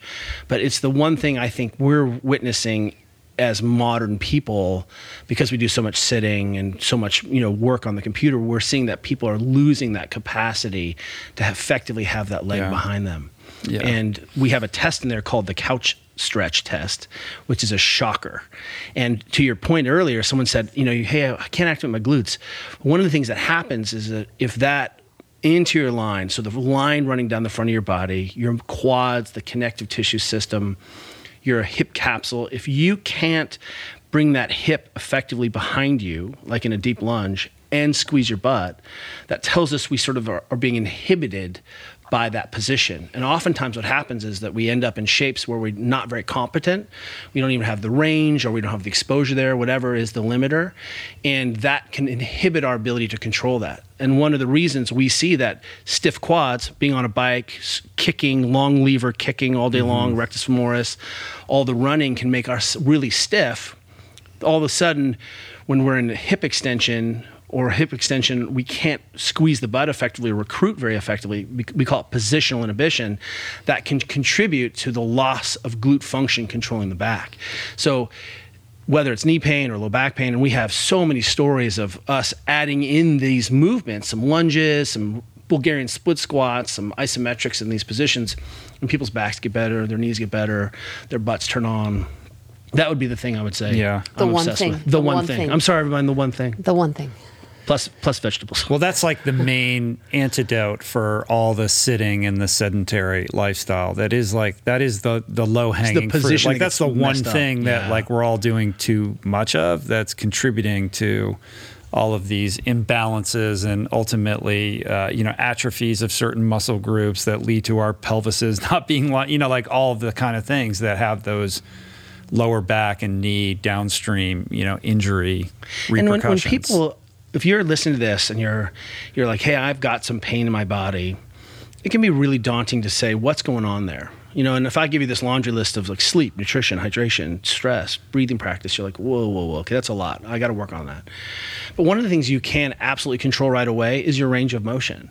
And oftentimes, when you go see a physician or we're trying to to manage pain and positions, mm-hmm. no one really owns range of motion or position. What we end up seeing is there's all this conversation about the tissue health or getting stronger, but no one ever checks your native range of motion. And we see this actually as a feature of a lot of the very sophisticated training. So we've had the pleasure of working with the 49ers last year. And one of the things their strength and conditioning staff has identified was the rehab staff is putting out fires and trying to get return players to the field. The strength staff is trying to develop the capacities and physiology. Let's get you stronger and fitter. Mm-hmm. But no one really owned full position. So they had athletes who were coming in who were couldn't bring their knees up very high or missing hip extension or ankles. And they didn't have they were realizing that they weren't really seeing it. And the rehab staff might put people out back into play but they're they were pain free or healed and now they got to do their job. And the strength staff was like didn't get enough. So enough time to develop these positions. But as a mortal person if I discover that there's some aspect of my tissue system, I have shoulder pain, for example. I'm just saying as a, I don't, but you get the idea. If I can't put my arm over my head, that's a really simple place to start by restoring the function of your body. And you can mm-hmm. imagine if you're swimming and you're ineffective at putting your arm over your head, that's going to be tricky. Sure. Right? So when we can start giving people some simple diagnostics, some vital signs around key movement features, that can be a really powerful way to untangle what seems like very complex pain problems. Yeah. I mean, the question that I have as a follow up to that is is where does flexibility come in? Because when you talk about range of motion, particularly if you're over indexing on strength work, you're going to reduce your range of motion. Not necessarily. As, you shouldn't. Well, like, like, I just know if like if I'm if I start throwing heavy weight around, like suddenly like I you know I'm mm. swinging my arms around my shoulder, it doesn't feel the way it did you know prior to putting on a little bit more muscle mass, unless I really focus on making sure that I'm maintaining that, that, ah, and that there it is, of, right? Of, yeah. of, flexibility. You can't just say to someone, "Get stronger." I just saw a great coach named Frans Bosch talk about if you get hypertrophy on athletes, you just get them big you can actually really wreck their coordination. You change the pennation, that's the how the fibers align, you change lang- angles of pull, you change how the brain is interpreting what's going on. You have to account. You can't just say get stronger. Otherwise, we just give you blood pressure, you know, blood flow restriction cuffs and an assault bike, and we would just get everyone big. Well, yeah, and on the extreme uh, spectrum of that, just look at a bodybuilder. They can't like they can barely move. They have That's no, right. Yeah, yeah. Like no our friend, yeah, like our all. friend Mark Bell. He yeah. literally couldn't like he had yeah. to put a shoe on with a stick. Did you watch or, Physical 100? No. Uh-uh. Oh, it's this great Korean show where they brought in the. Like, oh yeah, I've seen, uh, Netflix, I've oh, seen the ads so for it, but fun. I haven't watched it. It is really fun. He's like ripped up like Korean dudes. Well, and, yeah. and men and women who are badass, uh-huh. wrestlers, skeleton athletes, track field, track cyclists. Mm. We won't give it's it away. It's very diverse, though. I mean, it's like oh, every kind of you know. There's some there, dancers. There's it's a 50 really kilo group. concrete ball and then there's a test they call it like the hercules test or something atlas and they had to just hold it they had a couple strongman and, a, and well, you a, had to get guy. it over your you had to get it over your get head over your head and then stand and there's there a it. jacked yeah. bodybuilder in there you're like you're like well, that guy I mean clearly he's that's definitely the guy. gonna win like unless you have any insider knowledge and and that guy couldn't even get the ball over his head and hold it for one second mm. everyone else held it for two hours mm. he couldn't even find a position because the cost of his aesthetic drive had nothing to do with the application of that. And I think one of the things that you bring a really good point to is our fetishization of the gym and gym culture hasn't necessarily always connected to am I training for something? What's the minimum dose in the gym so I can be a better swimmer? Right. Right. We're like, oh, just get bigger and stronger. Strength is never a weakness. Mm, if you can't, if it mess, starts to mess yeah, up yeah. your swim, if you can't put your arms real. over your head, yeah. because that's you're so fair strong, and valid. then yeah, or you just start to cramp up. You could, because, yeah. yeah. You don't have to, mm. but suddenly you, but somewhere in there, you know, I think Tyler Hamilton said in his book, "Would you rather be have your hematocrit up two points or be two two pounds lighter?" He's like two pounds lighter, mm. you know, because strength to weight does make a difference. It, that matters. So yeah. those are all considerations, and if your point is that I'm doing something, we call that session cost. And if that thing is removing my ability to move freely, I need to either modify it or put in another stimulus to maintain my range. It doesn't necessarily mean just because I got a little bit stronger that I have to change my technique or style. Mm-hmm. But it could certainly if we're not keeping an eye on it. And I think that was why a lot of athletes were like, hey, I'm a worse swimmer when I do this leg press. Yeah. Right? Yeah, yeah. You start bulking up, and suddenly you can't. You don't have the flow and the technique and the range of motion. I believe you. Yeah, but the important distinction here is that um, mobility, like mobility work, is not the same as stretching, and you make that point pretty clearly in in the book. Like there is a distinction between these two things. Just because you're stretching, you're not working on your your mobility. Not necessarily. Not necessarily. Yeah. I mean, you could be, but you know, and and I'll let Kelly talk about the anatomy part of this. But I mean, I think what we learned in the 80s and 90s, and I know I did when I was a D1 athlete at Cal, is that nobody ever really did much stretching because it didn't work that much, right? We were just all passively, you know, stretching our tissues. You guys like, stretched. Like you a, would swing your arms around. Yeah, yeah. yeah swimmers, I was like incredibly flexible, yeah. and then yeah. when I got back into multi-sport in my 40s, there was this idea like, oh, you shouldn't stretch if you're a runner, and I kind of bought into that, and I've lost a lot of that flexibility to my detriment. Like I wish I had kept that up, and I think that that has been harmful to me. Your range yeah. of motion doesn't. I don't want to jump yeah, in ahead, on you, please. but your range of motion doesn't have to change because you age. That's the one physical. You're mm-hmm. going to be less powerful. You may be able to maintain your aerobic power for a long time. We know that that to be true, but your ability to express your range of motion in your joints doesn't have to degrade necessarily. You may have bony blocks mm-hmm. and a patina of athleticism. You got to work through the fascia and all right, that. Right, but stuff, right? as we take this systems approach, you being able to get up and down off the ground or flex your knee all the way doesn't have to go away, and I think that that's important right. to, to, remember to consider for people. Yeah. Mm. Um, squatting. No boy. People That's love to weakness. talk about squatting. They do. They're, you know, I, I couldn't People agree more. Obsessed with deadlifting and squatting yeah. for some reason. You know what's amazing? we just made two new things. Uh, one of them is a, a, a, pad that makes it easier easier to do a Bulgarian split squat. So you can slip this pad on end of a barbell, and mm. you can put your foot up there, and it really does help you get into a lunge. And it doesn't work. People hate it. They don't, they don't like to do this movement. It doesn't sell. It's, it, but it's like one of our best ideas. We just did another thing that allows you to do hip thrusts, which is when you lay on a like a bench and you put a barbell on your hips, mm-hmm. and it's kind of a modified squat. People love that. Mm. And to your point, but it's you know so much more fun to squat. It is not fun to sprint, lunge, get into these split stance yeah. positions.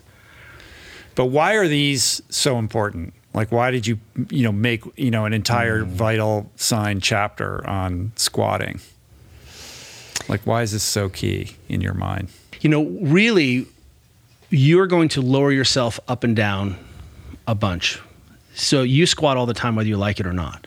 And notice in this uh, this book, we don't talk about squatting weights. We just talk about the ability to access the squat. And the reason that's such a fundamental position is that it ties in a lot of joints and a lot of tissue systems all at once. So we don't just look at your ankle or ankle by itself or knee by itself or hip mm-hmm. by itself. We're looking at the coordinating the system. And getting up and down out of a chair, off the toilet, all of those things very important. Cycling is a bunch of single leg squats done in that position. So what we can start to ask is I don't always have to be a bilateral squat. Can I do a single leg squat in that position? But when we say squat, what we really mean is I'm in a hinged shape and my knee is bending towards my chest. That's really the definition of a squat. So to take squatting away means that you're going to not be moving in your environment very well.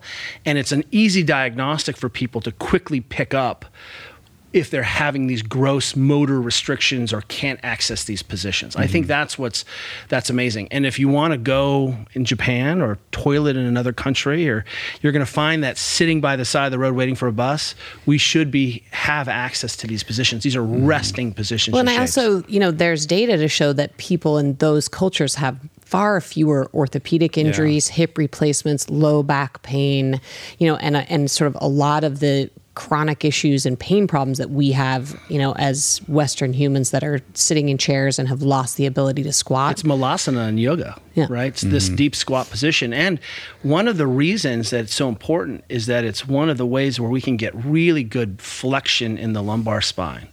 Where when we sit all the way down, like we're just hanging out, whether your heels are up off the ground or not, your knee comes to your chest. You take that knee in full range of motion. You take that hip into that aspect of full range of motion, and the lumbar spine reverses. And so it's a restorative position for so much of the extension, arching forces that are sort of modern and endemic to us. It's a way of restoring and putting in loaded flexion into people mm-hmm. in a really graded position. And that that's my most challenged position for me of all the tests in this book. That's where I struggle the most. And you know, like you said, you wish you'd focused a little bit more. I mean, my ankle range of motion is terrible, and you know, I was still with terrible range of ankle range of motion able to be a D1 rower at Cal and go on to win three world Yeah. championships You do a in flip paddling. turn. And you Are know, you so- pushing off the wall in a, in a squat? Uh, well, certainly you are. Yeah. Yeah.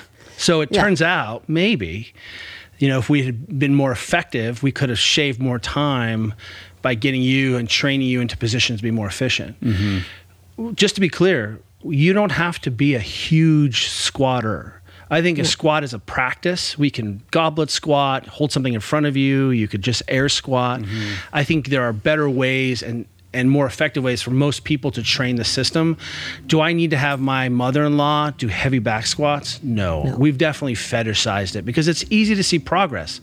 I can put another kilo on the bar. It's easy to measure, you know, that I've changed some capacity. But does it make me better at my sport? Maybe not. Mm-hmm. So Yeah. there's an old saying: train the deadlift, train the hinge, kettlebell swings, good mornings, those kinds of things. Practice the squat. Right, but the ability to squat, even if it's just air squat, do it without pain, etc., becomes like this proxy for longevity, right? Like the longer that you right. can kind of maintain your ability to do that, get puts you in a position where you're not going to fall down and break your hip, or you're going to have that kind of flexibility. Or, and, or your pelvic Yeah. floor is going to Yeah. work better. Or Yeah. You're going to start to expose the connective tissue systems of your body to the forces that were there and have been there all along because you used to toilet on the ground. I'm not trying to make romanticize paleo living. I don't like we watch Yeah. we watch Alone and now we're like primitive We living. watch is- Alone and we have no primitive living is not Yeah. for me. I'm not No. into It's actually it. y- yeah i was i was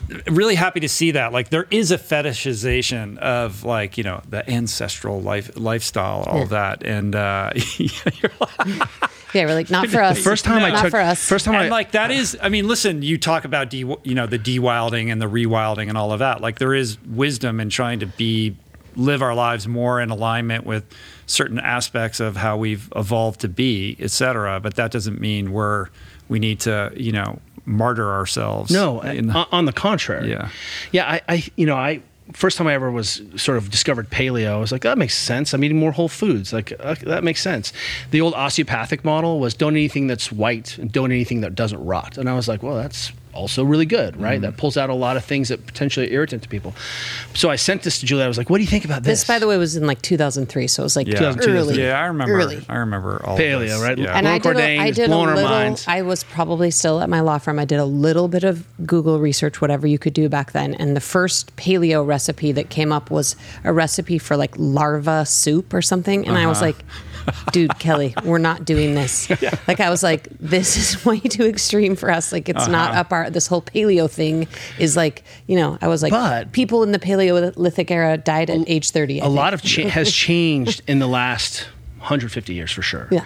And what we can say is like, you know, there's a definitely a trend to getting a little bit more light in the morning. People are talking about that. That's, Yeah. that there's, seems, You one, may have there's, heard- there's one guy responsible for we that. see you. We you see may you. have heard that you're supposed to face the sun in the morning. The um, but what we can start to say is, well, what are the biologic processes that that are required for my body to function well?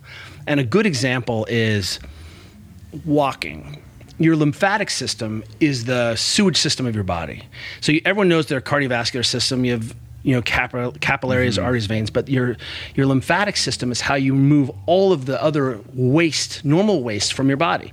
So if you've injured yourself, you get swelling. All of that swelling is evacuated through your lymphatic system. Your joints are drained through your lymphatic system.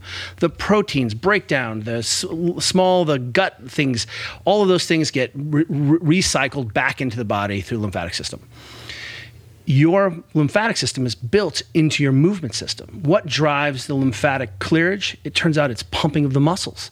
So if you don't squeeze your lower limbs, you don't actually decongest and circulate. So Andy Weil talked about was it cross pattern motion? Well, maybe it was just that we were moving, and in that moving and breathing, we're starting to decongest and mm-hmm. move the waste out. And if mm-hmm. you've ever had a sink that's clogged up, that is an example of what's happening when you sit on an airplane and you get cankles. You're not decongesting. Right. Which is why, you know, doctors are so obsessed with getting people up out of bed that, you know, as soon as they can after surgery, because the only way to really clear your lymph is to walk around, keep is it to move, keep and keep moving. moving. So Yeah. now we can start to say, well, if walking is about drainage, how much, how many steps do I need in order to facilitate that? And it turns out six to eight thousand is a pretty good number to get people moving. And again, that's not even about burning calories. That's not about Right. strong feet. That's just It's about circulation. circulation. Yeah, yeah. So I think when when you're right, when we can push back on this romanticizing, you know, hunting my own chickens in my backyard, I don't need to do that. But somehow there are some things that used to happen to us. We used to sit on the ground a lot. We cooked on the ground, we toileted on the ground, we slept on the ground, we walked around. There's some things we did that we probably could do a little more. Well, of. we were in in a persistent state of like l- low energy movement, right? Like we were just kind of like moving throughout the day consistently. That's another blue zones thing as well. Like, um, and and we don't really do that. Like even if we and you make this point in the book, like we you may go to the gym and kill it, but then you sit in a chair all day and like you know that's certainly you know, like that's me. You know, that's a lot of people. Yeah. right? and Yeah. this is. Not And- great, and- and we're not saying that you're that- not flushing out. You're That's not right, like you know, right. yeah, all of that kind of stuff, you know, is not happening. So if you're an elite athlete or someone who trains hard, because I think that the distinguishing between an elite athlete and someone who trains like that is is your genetics and what you're doing with it. Because as you have seen, people are training really hard and have gotten really sophisticated about their training. They're training like, you know, they're training like the elites, whether they can handle it or not. Right. And one of the things we know is if you want to have a better adaptation to that, you need to keep, continue to decongest and continue to Keep move moving along those ways. your day. non-exercise movement. That's that it. Yeah, and- about, Whatever that looks like to you. yeah. and bringing it back to sunlight that's Uh-huh. you know one of the i mean we're obsessed with walking as i think you know and just general movement and non-exercise activity throughout the day but you know it's also this bonus thing where you get a little bit of sunlight on your body you decongest your tissues you you Mm-hmm. you know accumulate a bunch of non-exercise check, activity check this out. Our daughter Caroline was a preemie, and Juliet had placenta previa. Caroline comes a little early. We are being discharged from UCSF, really good hospital, super gnarly. Caroline, who is five ten now, was her APGAR was two. She was very small and purple, and uh, she's a Small monster. and purple. and Yeah. they were like, "Okay, you're leaving," and Juliet is breastfeeding. She's made this heroic effort to get milk into our kid, and they're like, "You just got to give your kid these vitamins." And I was like, "Look at me." yeah kelly's like isn't breast milk like god's food like the perfect food Uh, like, what are you talking about i have to give you know, my and kid I'm like, vitamins I just know enough as a physical therapist to be annoying. You know, And this is UCSF. Like, right. This is this place. that place and is I- the shit. They are the shit, and they saved both my kid and my wife. I'm very grateful. Mm. But so I, so I asked them, "What do you mean I have to give my kid these vitamins?" I'm like, "Have you tasted these vitamins? Like they're awful. And why do I give my kid these vitamins? They're, she's drinking milk." And they were like, "Well, you just really got to do it." And I was like, "What's the problem?" And they said, "Well, the problem is." Women in San Francisco don't get enough sun or don't go into the sun, so there's not enough vitamin D in the milk. And so the child so we were like so we could just go into the sun with our baby and then not have to take these Mm. vitamins and so we you know we just would lay our little teeny daughter who was like six pounds at this point we would just lay her in the sun for like three minutes a day and she was fine That's how they used to get She rid of didn't jaundice in the kids. yeah. So that's but that's a, a kind of a case study of of the fact that we make some of these from no fault of our own, we find ourselves in environments where we have to now be a little bit more conscious about some of these other things. Yeah. Um, a, a, sort of analogous uh, thing that you talk about, or like a counterintuitive sort of thing that I was really uh, happy to see, because I've always ag- agreed with this, but never really uh, was validated for it, which is that you should not put ice on an injury, right? Like, oh, like so. it's always struck me as wrong. Like, it's like, oh, you got to get the inflammation down. It's like it's inflamed for a reason. Your body right. is sending all of this where did you stuff Where did you figure that like, out? Wait, Who so, told you that? Like wait, that's so that's crazy. I have to yeah. tell. I have to tell the backstory here. So uh-huh. I think this was back in 2011 maybe. We were at the CrossFit Games and uh, we met up with a guy, Gary Reinl, who wrote the book Iced. And he was mm. really the first person to. Um, in my world. To, in, in our world, anyway, to take this different perspective on icing. And at that time, though, the guy who had, had created Rice had already.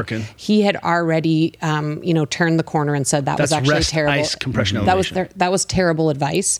Um, so you know there was starting to be this groundswell of people talking about how icing injuries was not the way to go, and we put up this one hour long video on YouTube um, where Kelly Kelly was interviewing Gary Reinl about icing in- injuries, and that thing got well first of all this was in the dawn of time and we were unpro so mm-hmm. we put the video on youtube and the title of it was like img underscore 447 and we just put it out you know you know it was yeah. the olden days and we put it out and it this thing starts getting of the thousands and thousands of views but i mean there's been a couple things we put out into the world that have generated a lot of hate and mm. skepticism and i think that icing video was probably right. top of the list because it was so shocking to people i mean it's just default. If a kid injures themselves, you make an ice bag. You know, it's just this, it was so part of our understanding of how to manage an injury in the short term that people were like really bothered by this advice. And, you know, slowly but surely, I think people, you know, the word's been getting out that icing mm. injuries is not the way that you actually, you know, you want to welcome that in the swelling. cold plunge community, yeah. people are realizing maybe we need to put that that cold a little bit yeah. further away farther from, from training, training stimulus. Yeah, yeah, the, yeah. And that's not even the same thing as icing something. The reason hours. you train is to create the stimulus yes. and an adaptation. And if you are robbing your body of that adaptation by getting in the cold, then you've just undercut the purpose of the training itself. And I I believe in where, ice baths. I have an yeah. ice bath. Same I think it's us. great, but I think you have to be conscious about the timing, when, the purpose, and all of that. And listen, if it's halftime at the Super Bowl and you blow your knee out and you got to get back in the game, put some ice on it. And you know, you you want to reduce that inflammation, reduce the pain, so you can go. If there's an immediacy to the thing, but if you're trying to heal yourself, you want heat. You want to get blood flow in there. You want to get your immune system sending what it needs to be sending to that area to repair it as quickly as possible. Yeah, and you're right. It can be a short term pain reliever, but it's not a great long term mm. strategy. If your kid gets a bee sting, give her a yeah. bag of ice. And if you cut yeah. off your finger, yeah, you should put it in ice. That's right. also another How, where did you find? Way. Where did you figure like, that out? Because that is that really so progressive. It just seemed it just seemed obvious to me, but it seems it was so contrarian. Like I, I don't know. I never really talked it's to anybody so about contrarian. it, but I I've always preferred putting heat on any kind of injury over ice for that reason. The head athletic trainers in Major League Baseball now basically say we don't ice anymore, and if you're doing mm. that, you can't keep up with, you know, how we're managing these soft tissue injuries. And really, what what you can see is well is the body so sophisticated that we're going to modulate this process of angiogenesis and remodeling tissues with by getting it cold and and for everyone who's out there who isn't into the cold physiology when you have an injury your body sends out a whole bunch of chemical signals to the rest of your body. And these circulating cells, local stem cells, circulating stem cells come and repair that. The macrophages, they gobble up the tissue.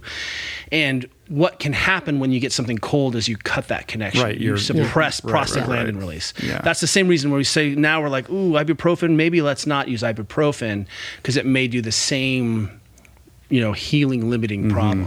But, You're going to go on. But on the life. other side of that coin, you know, if you have to go out there and perform as an athlete and you need to take a couple of ibuprofen because that's how you're going to make it through your game or you're sport, yeah. then that's fine. I mean, you know, we're not anti using anti-inflammatory in in the right context, but but you know, it's but I will say that you know, even though there's been a conversation about this icing thing for well over 10 years, maybe 15 years at this point, I mean, still it's the default though for most of the people we know who have an ACL tear or you know any kind of orthopedic surgery surgery for the recommendation from the physician to send them home to ice or get a game ready. Mm. Um, so I mean, you know, we're, making little baby steps in trying to get that word out, but it's still, you know, people really still you want feel you feel like for you're the doing ice something right away. You know, I think that's what it is. Yeah. And until like so many other behaviors, until we give someone else something else to do, we're going to default to the thing that makes me feel like I've done something. You know, Yeah. I, I I took this, you know, this pill that has micronutrients in it. That must be good enough as eating a salad or vegetables, mm. right, or fruits. And and yes, that's better than nothing. But in this situation, it just turns out now we, we were incomplete in our thinking, and we reserved the right to evolve our positions. And here's one where we think we, were, we weren't as effective as we were. And, and mm-hmm. the proof is we're returning to people to play at higher levels of function faster because now people are healing at the rates of human beings. They were not, we're not delaying that or retarding that healing process. We're just saying, hey, there's no such thing as a fast healer. You're going to heal at your genetic limit. Hmm. Let's at least get you to that limit. Right, and not unnecessarily slow it down. I mean, it seems to me to be a conversation around the difference between a chronic, you know, talking about inflammation, is it a chronic inflammation or is it an acute inflammation? If you have an injury, you have an acute inflammation, you need to like, you know, figure out how to address that. Chronic inflammation, that's a different protocol and a different set of problems that need to be looked at. Yeah, that's right. That's right. And uh, it's okay to become more nuanced and not just attack everything with the same hammer. I think that's absolutely okay. And and even if we just, you know, sometimes people get a little confused on this and we love getting cold. We think it's really fun. And maybe that's just the best part of it. It's super fun. Mm-hmm. That we feel better. And and wait for this, everyone, all you touchy-feely data people. Athletes that feel better tend to perform better. People that feel better in their lives tend to be more stoked and do better. So if icing, getting in a cold plunge, excuse me, makes you feel better, I'm down with it. Could be range of motion for your vasculature. It could just be Well, there's ho- hormonal impacts sure. as Uh, what I'm saying is Huberman there are about. so many Yeah. aspects of monkeying with being uncomfortable. You know, Laird says, Laird Hamilton says, hey, heating up and cooling down are the two most expensive processes your body engages with. Let's become more efficient at that. Well, that seems reasonable. Have you Mm-hmm. ever done heat training for Ironman? Well, and No, you I know, but I know like people who train for Badwater put treadmills in saunas and things like that. So Like, we, we know we can adapt to these Yeah. things a little bit. Yeah, I mean, our friend Michael Easter wrote a, ba- a great book called The Comfort Crisis, and you know, one of his main points is that we've, you know, in our modern world, we no longer feel any uh, discomfort, Right. and one of the easiest ways to do that is to get hot and cold.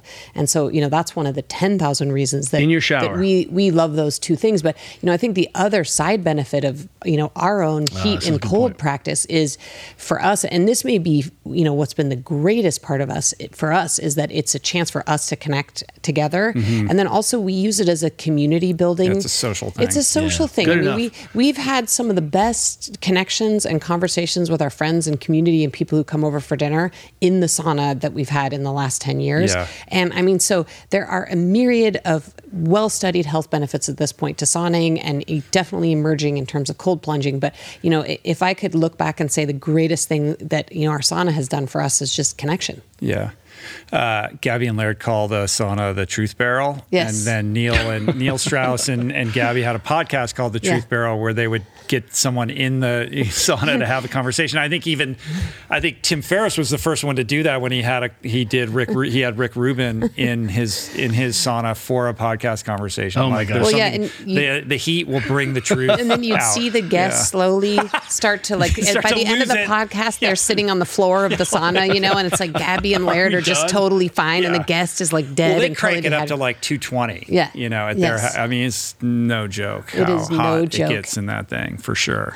um, but you have your own uh, sauna cold plunge protocol in the book. I, I can't remember exactly, but I think it's three minutes in the cold and then you kind of go back Yeah. a number of think times. Of, think of it Yeah. this way: we think we again we're- privy to a lot of tech and a lot of ideas, but we think that the functional unit of measurement is the household. It's you and your roommates, you and your partners, you and your kids and family, and that's where the real change happens. And that concept of hyperlocality, of really understanding what's going on in the context of someone's life, that's how we make the big change. So we can come in with these big principles, but ultimately it's you, and I need to understand, you know, mm-hmm. where you're going to put this in and what your resources are. And anytime we can move something into the household, like a shower that gets hot and cold or m- massage or some kind of thing where you don't have to go out, we see that adherence goes up, we see that compliance goes up, and it becomes manageable. We right. and especially in those people who are working really hard, I want you to have your castle set up to the extent that you can so that you don't have to make another decision or go to the place. And if yeah. if it's easy for you to step out and get hot, cool, you'll do it. And mm-hmm. if it's if you have to walk across the street, the chances of you doing drop to zero. Right. Uh, which which beautifully segues into the next thing I wanted to ask you about selfishly, which is I'm in the process of building a home gym right now. Oh, like yes. Like a, We're in. We got like a 40 foot shipping container that we're customizing with a deck out front and yes. stuff like that. So it's going to take a couple months. We're in the middle of the build right now, and I haven't acquired any kind of equipment for it yet. So obviously you two are the best people to ask like what this is a what are the us. things that I should get? Yeah. what should I avoid? Like so 40 foot it's it's big. It's pretty big. Oh yeah. But it's, it's not like unlimited space. Like I gotta be I have a you know I have like a, a indoor bike trainer and I've got a, a hydro rowing machine. Great. Um, so I have those two things. But then what kind of weight equipment should I be getting? What should I be looking at? What are the essentials? Quick backstory Did you know our first gym was a shipping container? No, I didn't know that. So we actually started San Francisco CrossFit in 2005 uh, and because real estate was so expensive in San Francisco and uh-huh. CrossFit was so emergent, and we actually weren't starting it to be a business. We were just starting it because we were like, hey, this CrossFit thing is fun. And, yeah. you know, and I was, Kelly had a full time physical therapy job. I had a big firm, law firm job. So this was a complete side hustle for us. And so we actually had the idea to get a shipping container and put all of our equipment inside the shipping container. And then we got this awning um, it was like a awning. Is awning the right word canopy. for it? Mm-hmm. This canopy, right.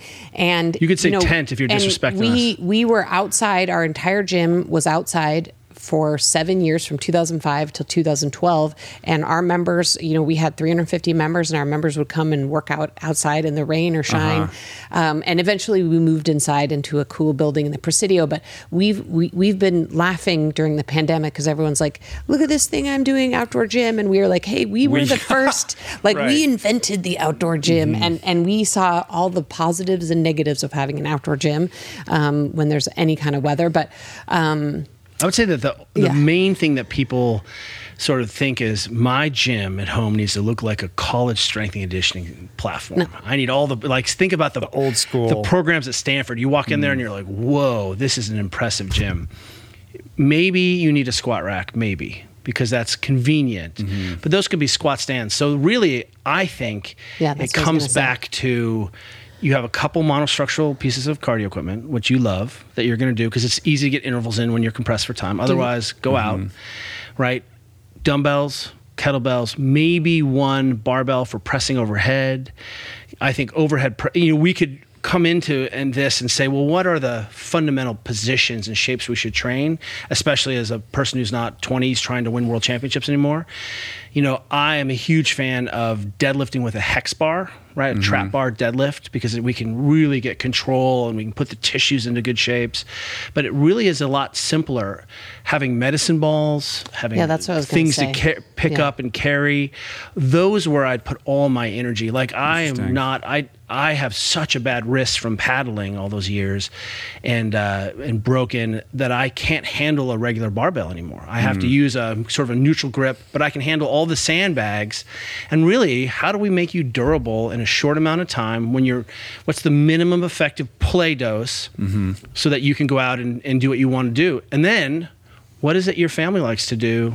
What's their input? And yeah leaving it as open as possible is the game because it is easy to be like, oh, this is so fun. What a you know, let me go to yeah. Rogue and there, there's a couple things. I mean, there's a couple things I would add. Sounds like you have a bike, but I would really recommend getting an assault bike or some kind of mm-hmm. um, you know bike with arms if you don't know. How, and and there's two reasons for that. Number one, because it seems like you do like to go hard in the paint. You really can go hard in the paint on an assault bike. But number two, in the event that anyone in your household ever faces an injury or a surgery that is the like the single piece of equipment we recommend people get who have because you can do it with three limbs. Yeah, no impact. No impact. So if you the amount of people that we've put on with a cast, a knee surgery, a brace on that thing and done three limbed biking is all the people. And in fact, mm. in all of our surgery recovery protocols, that's one piece of equipment we recommend everybody get because, you know, just for your psychological health, you know, getting injured and going through a surgery and not being right. able to move your body. And that's like the first thing you can always do is three limbed anything on that bike. So to me, that's like one of the greatest investments you can have if you can invest in a gym. And and what I would say is as you are an experienced mover, you have this ability to go out in the world and, and do those things. I want you to spend your tissue tolerance credits on actual sports. So, do I care that you can full snatch? No, I don't. But I care that you can muscle snatch a dumbbell, right? And from a hang position. And what we'll see is that a lot of the training decisions I think make sense for people like my age, I'm 50 this year, is I want high physiology, low skill mm-hmm. where I can get all the bang for the buck and then go stand up paddle or go ride right. my mountain bike or spend my, you know, my yeah. Achilles credits running the hills instead of smoking myself sure. with exercises. Right. Yeah, yeah. that's certainly, yeah, that's certainly my, you know, attitude. high physiology. Like, I'm not trying to like, yeah, completely wreck myself. I just want to be yeah. stur- sturdy, stable, mobile, flexible, functional, pain free, so I can go and do all the other things that I enjoy, and you know, basically work on maintaining that to the best of my ability for as long as possible. I think you could do your entire. I mean, you could get a barbell if that's something that you if you like to do barbell work, but I think you could get all the stimulus you want with some dumbbells, some yeah. kettlebells, a couple of heavy balls, a few sandbags. I mean, the the the amount of things that you can do with just those things are infinite, mm-hmm. and and you know to me you can get so much bang for your buck with that so i mean if you if you like to do barbell training then i would get a, a squat rack and a couple you know right. a couple pounds of weight Don't to go put crazy. on those things. But recently, yeah. one of our friends was like, yeah. they're building their gym out. and They're like, "What do you think of this?" I'm like, "I'm not sure you need a competition bench. Yeah. Like that seems a little excessive. Like you know, you can floor press just fine. But if you just have a rack where you can and a and a and a, a bench or whatever where you can do all the Great. all the multiple things and they whatever, swing out. Right? You can get them so they they tuck away. And, and then it's a pull up bar too. You know, you can right. make your rack a pull up bar, so that's a bonus. On that subject of like making you know movement a priority in the home, the obvious kind of next thing that I want to talk to you guys about is, you know, parenting and how you instill a passion for movement and in in in young people, right? Like I, it reminds me of of Peter Attia talking about um, watching his kids when they were young and realizing that kids are naturally geniuses at movement like they're able to do things that now you know we wish we could do so we are all built to move, the title of your book, right? And children know exactly what to do. And somewhere along the line, we lose that that that touch, that connectivity, that capacity to move like a supple leopard. Right? so like how do you guys think about this and practice it in your own home and talk about it with respect to young people? I think the the way we've approached parenting in every respect is is trying to sort of do as we do, not do as we say. And so we've always had a home gym, and I think that that is such an important part of teaching our kids how much we love movement and how much we value movement. And you know, there's and, and I also have a group of ladies who comes over and works out at my house three or four mm. times a mm. week. And and you know, as we said, we have pegboards and pull up bars and balance boards and you know double under or double Dutch ropes around if the house. You want to set really a lot of traps for your kids. Yeah, we want to. Uh-huh. We've just tried to set a lot of traps and and show them that you know movement is a priority for us. One of the things I've seen in now that I'm in my late 40s is that the the friends of mine who didn't grow up moving in some way are the ones that have really struggled to figure out how to fit exercise into their life now as adults. Um, and so one of the things I really wanted and was sort of intentional about, and I think both of us were, was that I was like, when my daughters leave the home, I want them to want to move on their own, to be motivated on their own, to keep moving their body because they've learned how much better they feel if they just keep moving. Mm-hmm. And, you know, we like to tell a story way back when our daughter Georgia was like nine. We had occasion to do all this genetic testing on the whole family. We did all this genetic testing on all Sorry, of us. Sorry, kids. And I know. And, uh, it turned out that Georgia is had a low genetic drive to move. Our daughter Georgia, and Georgia does. There's a genetic marker for that. There's a genetic marker on desire to move. Wow. And so Georgia has a low genetic drive to move, and it, that's actually obvious. She loves to bake, and left to her own devices, she probably would bake and watch. She even TV created and- a subscription Yeah, cookie she has company. a subscription cookie company, and um, and but what we so, so when we got that piece of information, we realized, hey, this is a kid who might be need to be pushed a little bit more to move because she's not just she's not going to naturally get off the couch and start moving. And so we definitely made sure that you know she was involved in some kind of sport or activity. I think the other key thing we did is that we made movement. Our, our kids were allowed to choose what type of movement they wanted to do, but not whether or not to do movement. And you know that's one of the ways I think we've found ourselves to be like the strictest parents. Like we give our our kids choice, but it's within these very clear sort of parameters. And that movement was one of them. Um, movement was not whether or not they moved was not a choice, and how they wanted to move. Sky's the limit. We wanted to give our kids the opportunity to try anything they wanted because I'm really a true believer that if you find a type of movement that you like and enjoy and that's fun for you, then you will do it and probably for your entire life. And so my goal was to let see my daughter Georgia go off to college, which she's going to do this year, and know that on her own accord, without any outside motivation, she was she was going to know that if she kept moving, that she would feel better and do better in school and have better, more connected relationships and feel good in her body and be able to do things she wants to do. And it's so interesting to see that you know we didn't really see that click individually for her until about two years ago when she was 15 or 16 mm. and now the kid who when she was younger would bake and then go sit on the t- sit on the couch and watch movies now bakes and then goes out to our home gym and deadlifts. So what was the?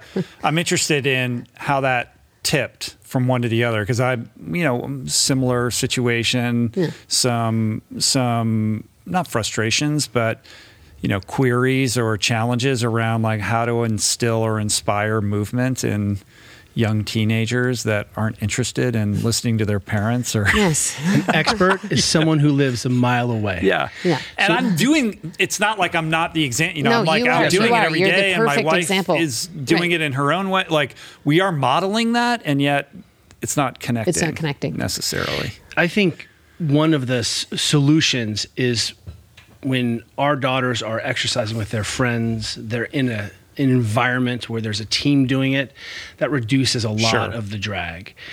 You know, I'm like, let's go front squat and do sprints. You know, and my daughter's like, that's so boring, but you know, it lights me up. You know, I have this insane desire to move.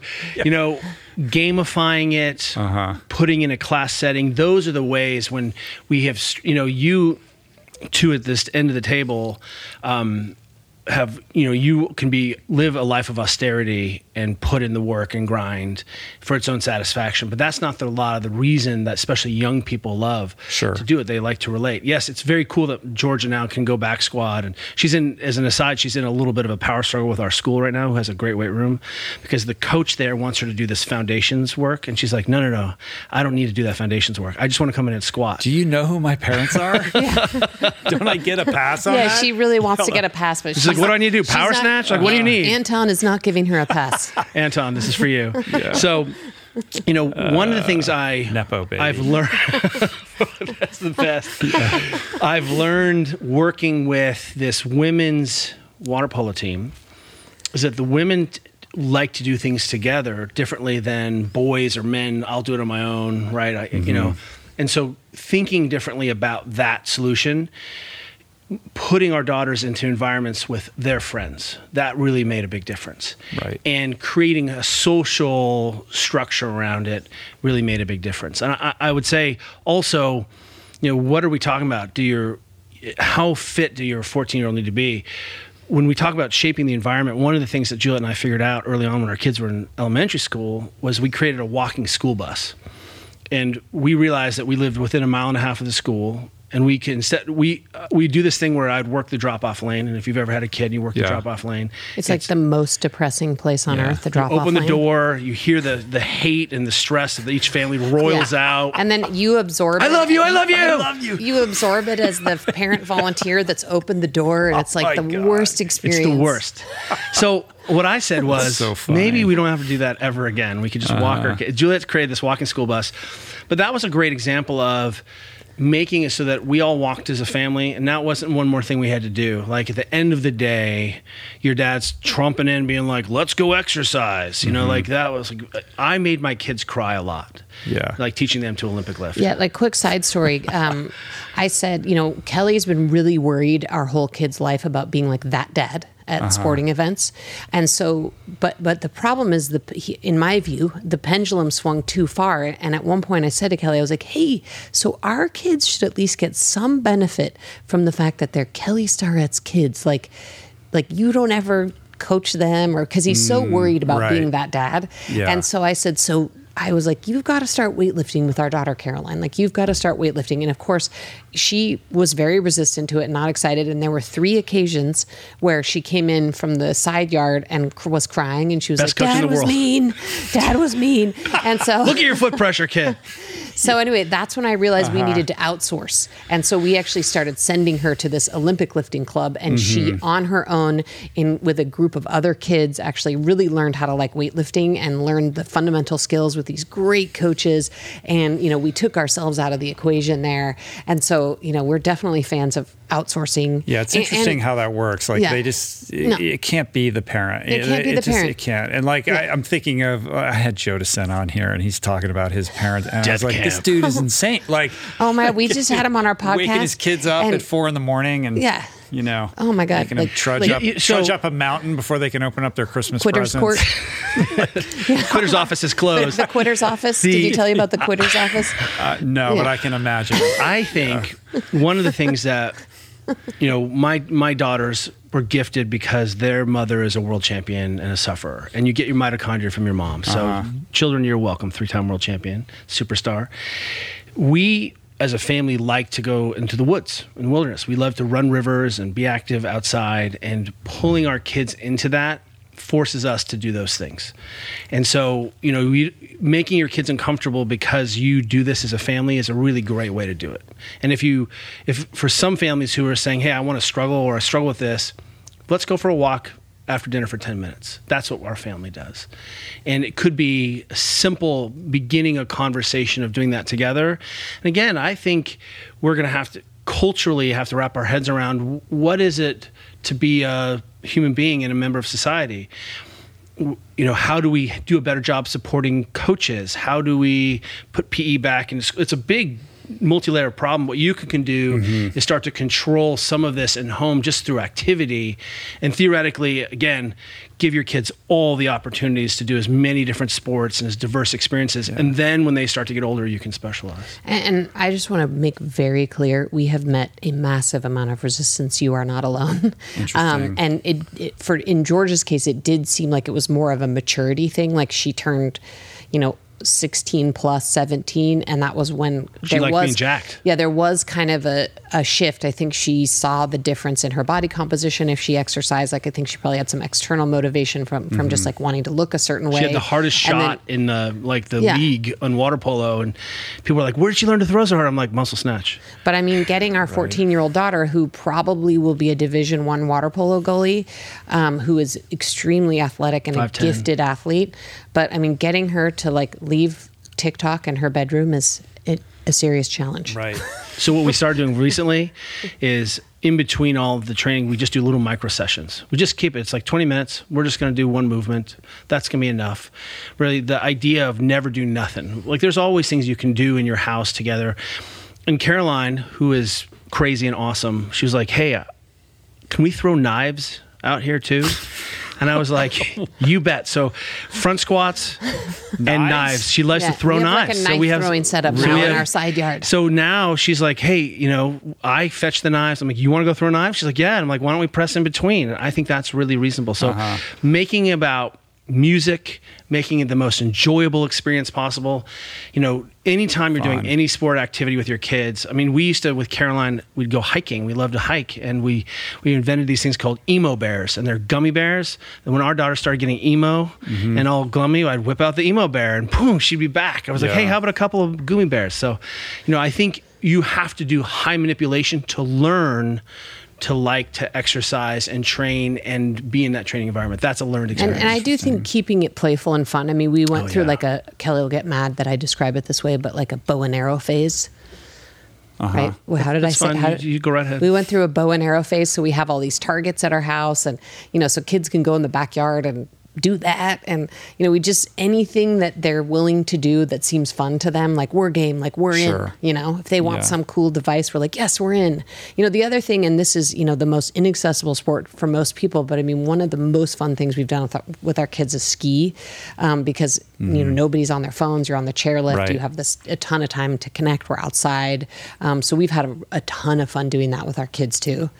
Um, But it's starting to very catch. inaccessible. But I think you don't ever fun. get Yeah. to take your foot off the gas. I think that's really, and and if we if we use this allegory we've been talking about, like scaling from you know children all the way up to the Olympics, think about how hard it is for adults to develop the practice and love to suffer and be uncomfortable.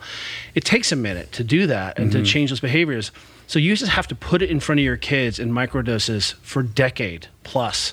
That's how long it's going to take. I think. Yeah, and our our dear friend TJ gave us this. Um, he he told us this story, and his kids were in high school at the time, and our kids were in middle school. But he said, you know, one of the things he'd noticed with parenting is that if you think of parenting like a marathon, he noticed that a lot of parents stop running the marathon at like mile twenty four when they're like their kids are like fifteen, like they sort of Right. give up. Pulled a Their hamstring you go on comes without me. Yeah, the foot comes off the It's like gas because- they're pretty much baked. Yeah, they're pretty much Yeah. baked. They're pretty independent. You know, and his point of view was like, well, actually, that's when you need to put your foot on the gas. Like that's when they're the most mature, the most abi- you know, most able to you know absorb information. They actually they pretend like they don't, but they need the most support. Mm. You know, and then that's actually the time to sort of put your foot on the gas as far as parenting and so that really had an impact on us and so i think we've been trying to you know make sure in our own way that you know we're we're going to run across the finish line of the marathon um, and really be present and kind of stay on them when they're in high school George is a senior. She's looking at last year was looking at colleges, and doesn't want to play in college. Understands and recognizes that collegiate athletics is professional athletics, and it's just like that's not for mm-hmm. me. And but one of the things she graded every university she checked on was the weight room and training facilities, and I was like, it's perfect. And she was super bummed that sometimes Dad- she's dad- like, "Daddy's girl." yeah kelly was so proud like we had these like we went we went on this Uh-huh. midwestern tour, tour and she created these spreadsheets and it was like you know overall campus feel gym and she actually really loved the university of indiana and it's like one of the most beautiful campuses i've ever seen it's Uh-huh. Like hogwarts and we went into the gym and she's like nope She's like, no That way. I'm out. Peace out. Wow. And literally, that Why was are the like, kettlebells so off. far from the rowing yeah, machine? She She checked was it really off her list, confused. and, and she, you know, she said, and and the other thing she noticed is she said, there's no women in the ma- in the weight room at this Mm. college gym in Indiana. She's like, I'm out. So Olympic lifting and powerlifting were the original amateur sports because they really could, with just a York barbell set, you could train mm-hmm. yourself in your basement. And if we can get back to some of those basic competencies and exposure of kids to these things, you don't have to be a weightlifter, but I want you to be able to be comfortable with that. Well, on that subject, I'm sure you've put quite a bit of thought into how you would revamp, uh, you know, PE physical education Mm. in in the school system. Like it's a disaster. You know, when I grew up, it was the president's physical fitness test and dodgeball and what have you. But in terms of something that needs an upgrade, I mean, this is certainly, you know, primed for that, given the fact that childhood obesity rates are through the roof and through devices, et cetera.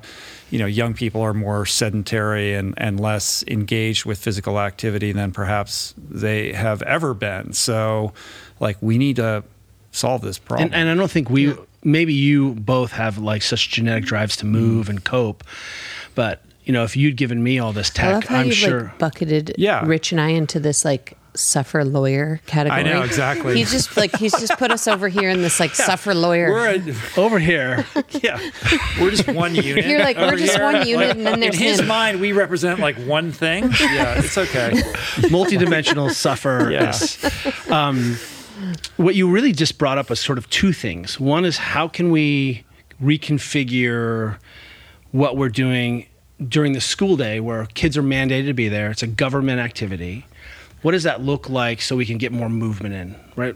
And, and that may mean we need to give kids three meals a day there, or they can take a snack home. They can have access to good food there for their first time. Of course, that's tricky.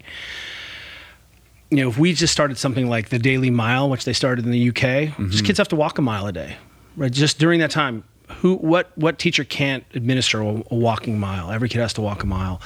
We started the first our kids went to we did a google talk in 2010 about looking at the workforce.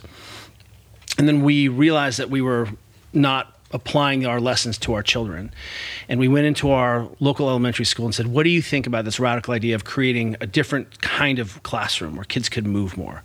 They could stand, they could fidget, they could sit on the ground, we could give them more movement choice. And our principal was like, Yes, let's do it. And then in the next course of a year, we flipped the entire school, became the first all moving school in the world.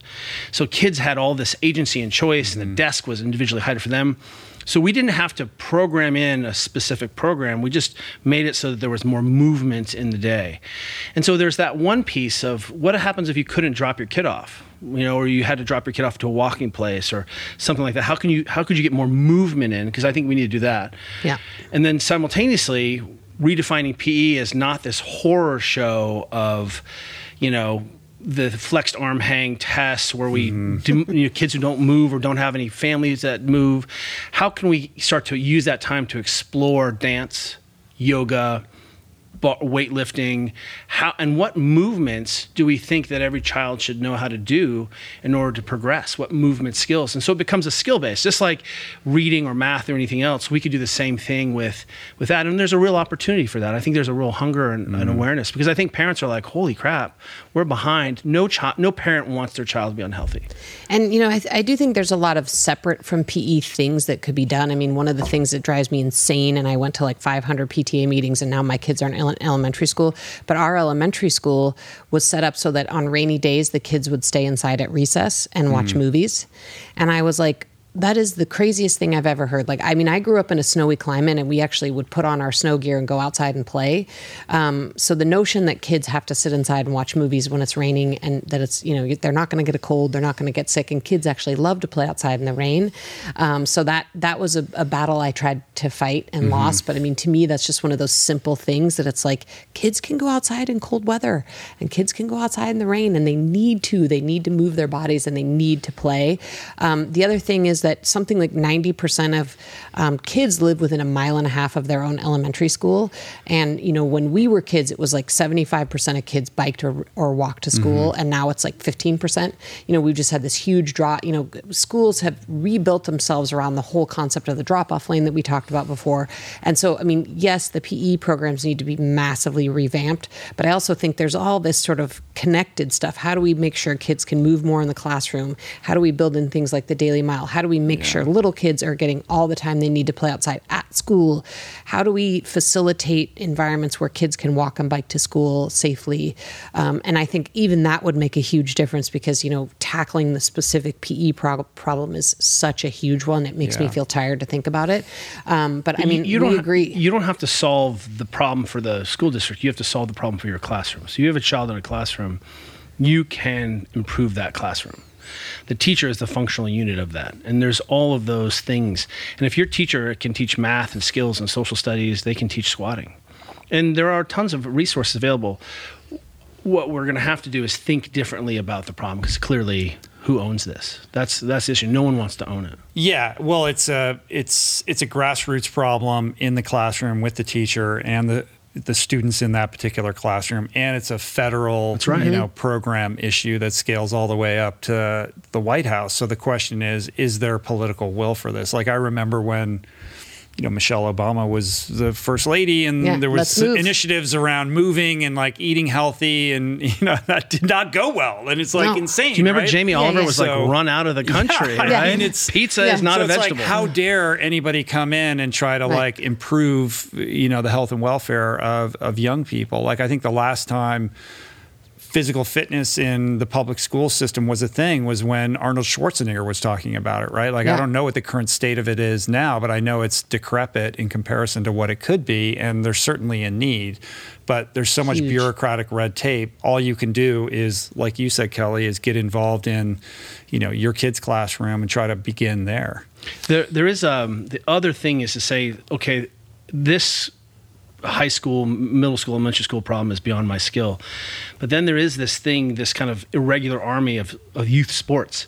So the youth sport coach becomes even more important because this may be the only time where kids learn to move and play. That's a good point. And we actually, the data is pretty good that a lot of kids actually do engage in small sports. It's not everywhere and it's not equal for sure.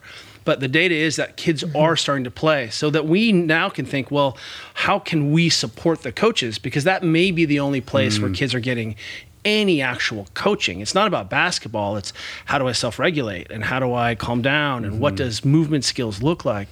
So we have to, I think, be clever enough to look at some other opportunities to support. And right now, you know, there's Positive Coaching Alliance and some of these things, but who teaches volunteer coaches how to coach kids? It doesn't happen. Yeah. Well, and I think a lot of, you know, as we were talking about before, where, you know, your kids often don't want to hear the message from you, but they can better hear it from other people in their lives. And, and oftentimes that could be a coach. And so if youth coaches did get into the game of a little bit of like, t- you know, teaching kids how to take care of their tissues and, you know, telling kids they do need to sleep and maybe get off their phones, like that would be such a support for, I think, all of us parents who are trying really hard within the own home, Yeah. within our own homes. You know, sometimes that outside voice is really what kids need to hear to actually try to make change. And so yeah, I they think can't hear it from their parents. no, they can't hear from their parents. No. But man, if we had our youth coaches out there saying, "Hey, you guys really need to put your phone down and get eight hours of sleep if you want to perform well in the soccer game tomorrow," and hey, you guys should probably eat a few vegetables, and hey, here's this two dollar foam roller. Like if your calves are sore, you can do some input. I mean, that alone would make a huge difference. Mm-hmm. Right. Uh, but how dare you? You know, How dare you volunteer coaching? tricky. It's tricky. It's It- really it- complicated. It shouldn't be, but it is, Yeah. right? And, you know, we're, we'll, we'll let you know how the experiment goes, you know, Yeah. with our, our kids. Well, also, you know, on the subject of like the White House and stuff like that, is it correct that you have worked with the president? Is this true? That's correct. Is That's it- correct. Like, can you con- is this like Well, two you presidents. sign an Two NDA presidents. on Two this? Like, what is it? What are we talking about here? Uh, we have a friend who is uh, the physical therapist and coach to was to President Obama and also to President Biden. And he is a good friend of ours and says, "Hey, we need help with resources, or do you have ideas for this, or how do we solve this problem?" And uh, I think we can say now because he's just a citizen. But one of the strangest experiences we had is making an air-gapped computer full of mobility drills and things, where I talked directly to President Obama. That was very uncomfortable for me. And and little strategies you know like we're obviously huge fans of standing desks but um, obama was writing his next book and he finds that he can concentrate the most and the best when he is sitting Mm. and so he but he also was uncomfortable and couldn't figure out a good sitting setup. So we consulted with him on okay here's sort of a sitting desk setup where you can still manage to get some movement in and you know fidget and be able to keep your brain alive but actually be in a sitting position. I mean it's Yeah. really like minor stuff like that but that makes a difference in the uh-huh. end.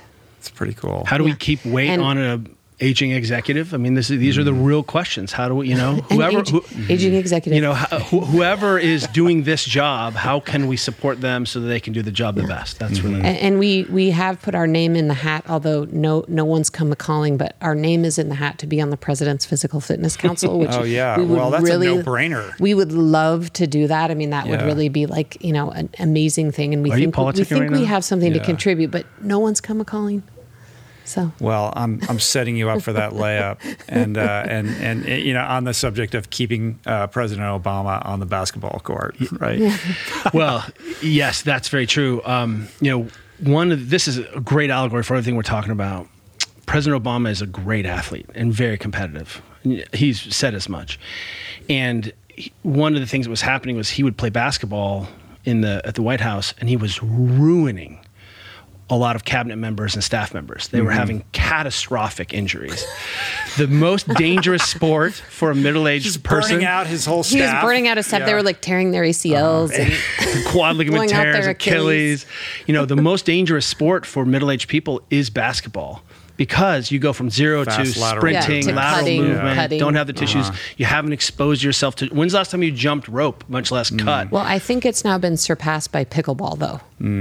That's true. I don't know if we have the, the perfect data on that, but we think. But that, I think that's that's the allegory for how can you be prepared to come off the couch and theoretically come out intact and have Uh-huh. Yeah. more fun, especially when the when be the game ready when the president moment. asks you to play basketball. Will you be ready? Yeah. that's what I want. Yeah, and without having to sacrifice your ACL. Right?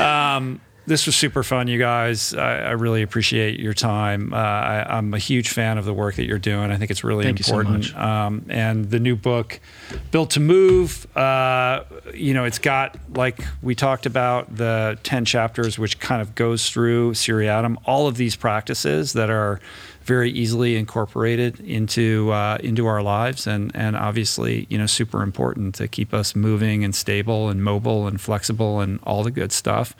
And uh, I might just start practicing. Can't wait Deal to see can't- lower can't back wait. have any blind Can't wait to see. Yeah, let us know if you have any blind spots, and we're Oh, I really have grateful so many to have blind spots. to Oh, have. that's a whole other podcast, Juliet. That we'll get to it. let's it. do it. Yeah, we can then you and I can sit down and, and have a sufferfest slash uh, recovering lawyer, retired lawyer Yes. conversation as well. I look forward to that. Thank you so much for having us. It was Um, really fun to chat. Really, really, really cool. So if people want to check you out, obviously pick up the book, uh, Built to Move, but thereadystate.com. You've got tons of materials and programs there. Your YouTube channel, The Ready State, as well. Uh, You know, a million videos and on Instagram. Yep. Anywhere else you want to direct people? That's it. Mm-hmm. Those Cool. are the two things. Built2move.com. All right. Thanks, you guys. Thank, Thank you. you so much. Cheers. Cheers. Until next time. Peace. Plants.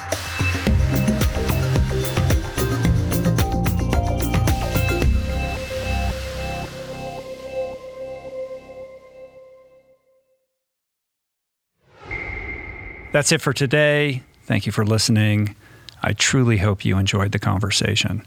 To learn more about today's guest, including links and resources related to everything discussed today, visit the episode page at richroll.com, where you can find the entire podcast archive, as well as podcast merch, my books, Finding Ultra, Voicing Change in the Plant Power Way, as well as the Plant Power Meal Planner at meals.richroll.com. If you'd like to support the podcast, the easiest and most impactful thing you can do is to subscribe to the show on Apple Podcasts, on Spotify, and on YouTube and leave a review and or comment. Supporting the sponsors who support the show is also important and appreciated. And sharing the show or your favorite episode with friends or on social media is, of course, awesome and very helpful. And finally, for podcast updates, special offers on books, the meal planner, and other subjects, please subscribe to our newsletter, which you can find on the footer of any page at richroll.com. Today's show was produced and engineered by Jason Camiolo, with additional audio engineering by Cale Curtis. The video edition of the podcast was created by Blake Curtis, with assistance by our creative director, Dan Drake. Portraits by Davey Greenberg, graphic and social media assets courtesy of Daniel Solis, as well as Dan Drake. Thank you, Georgia Whaley, for copywriting and website management. And of course, our theme music was created by Tyler Pyatt, Trapper Pyatt, and Harry Mathis. Appreciate the love, love the support.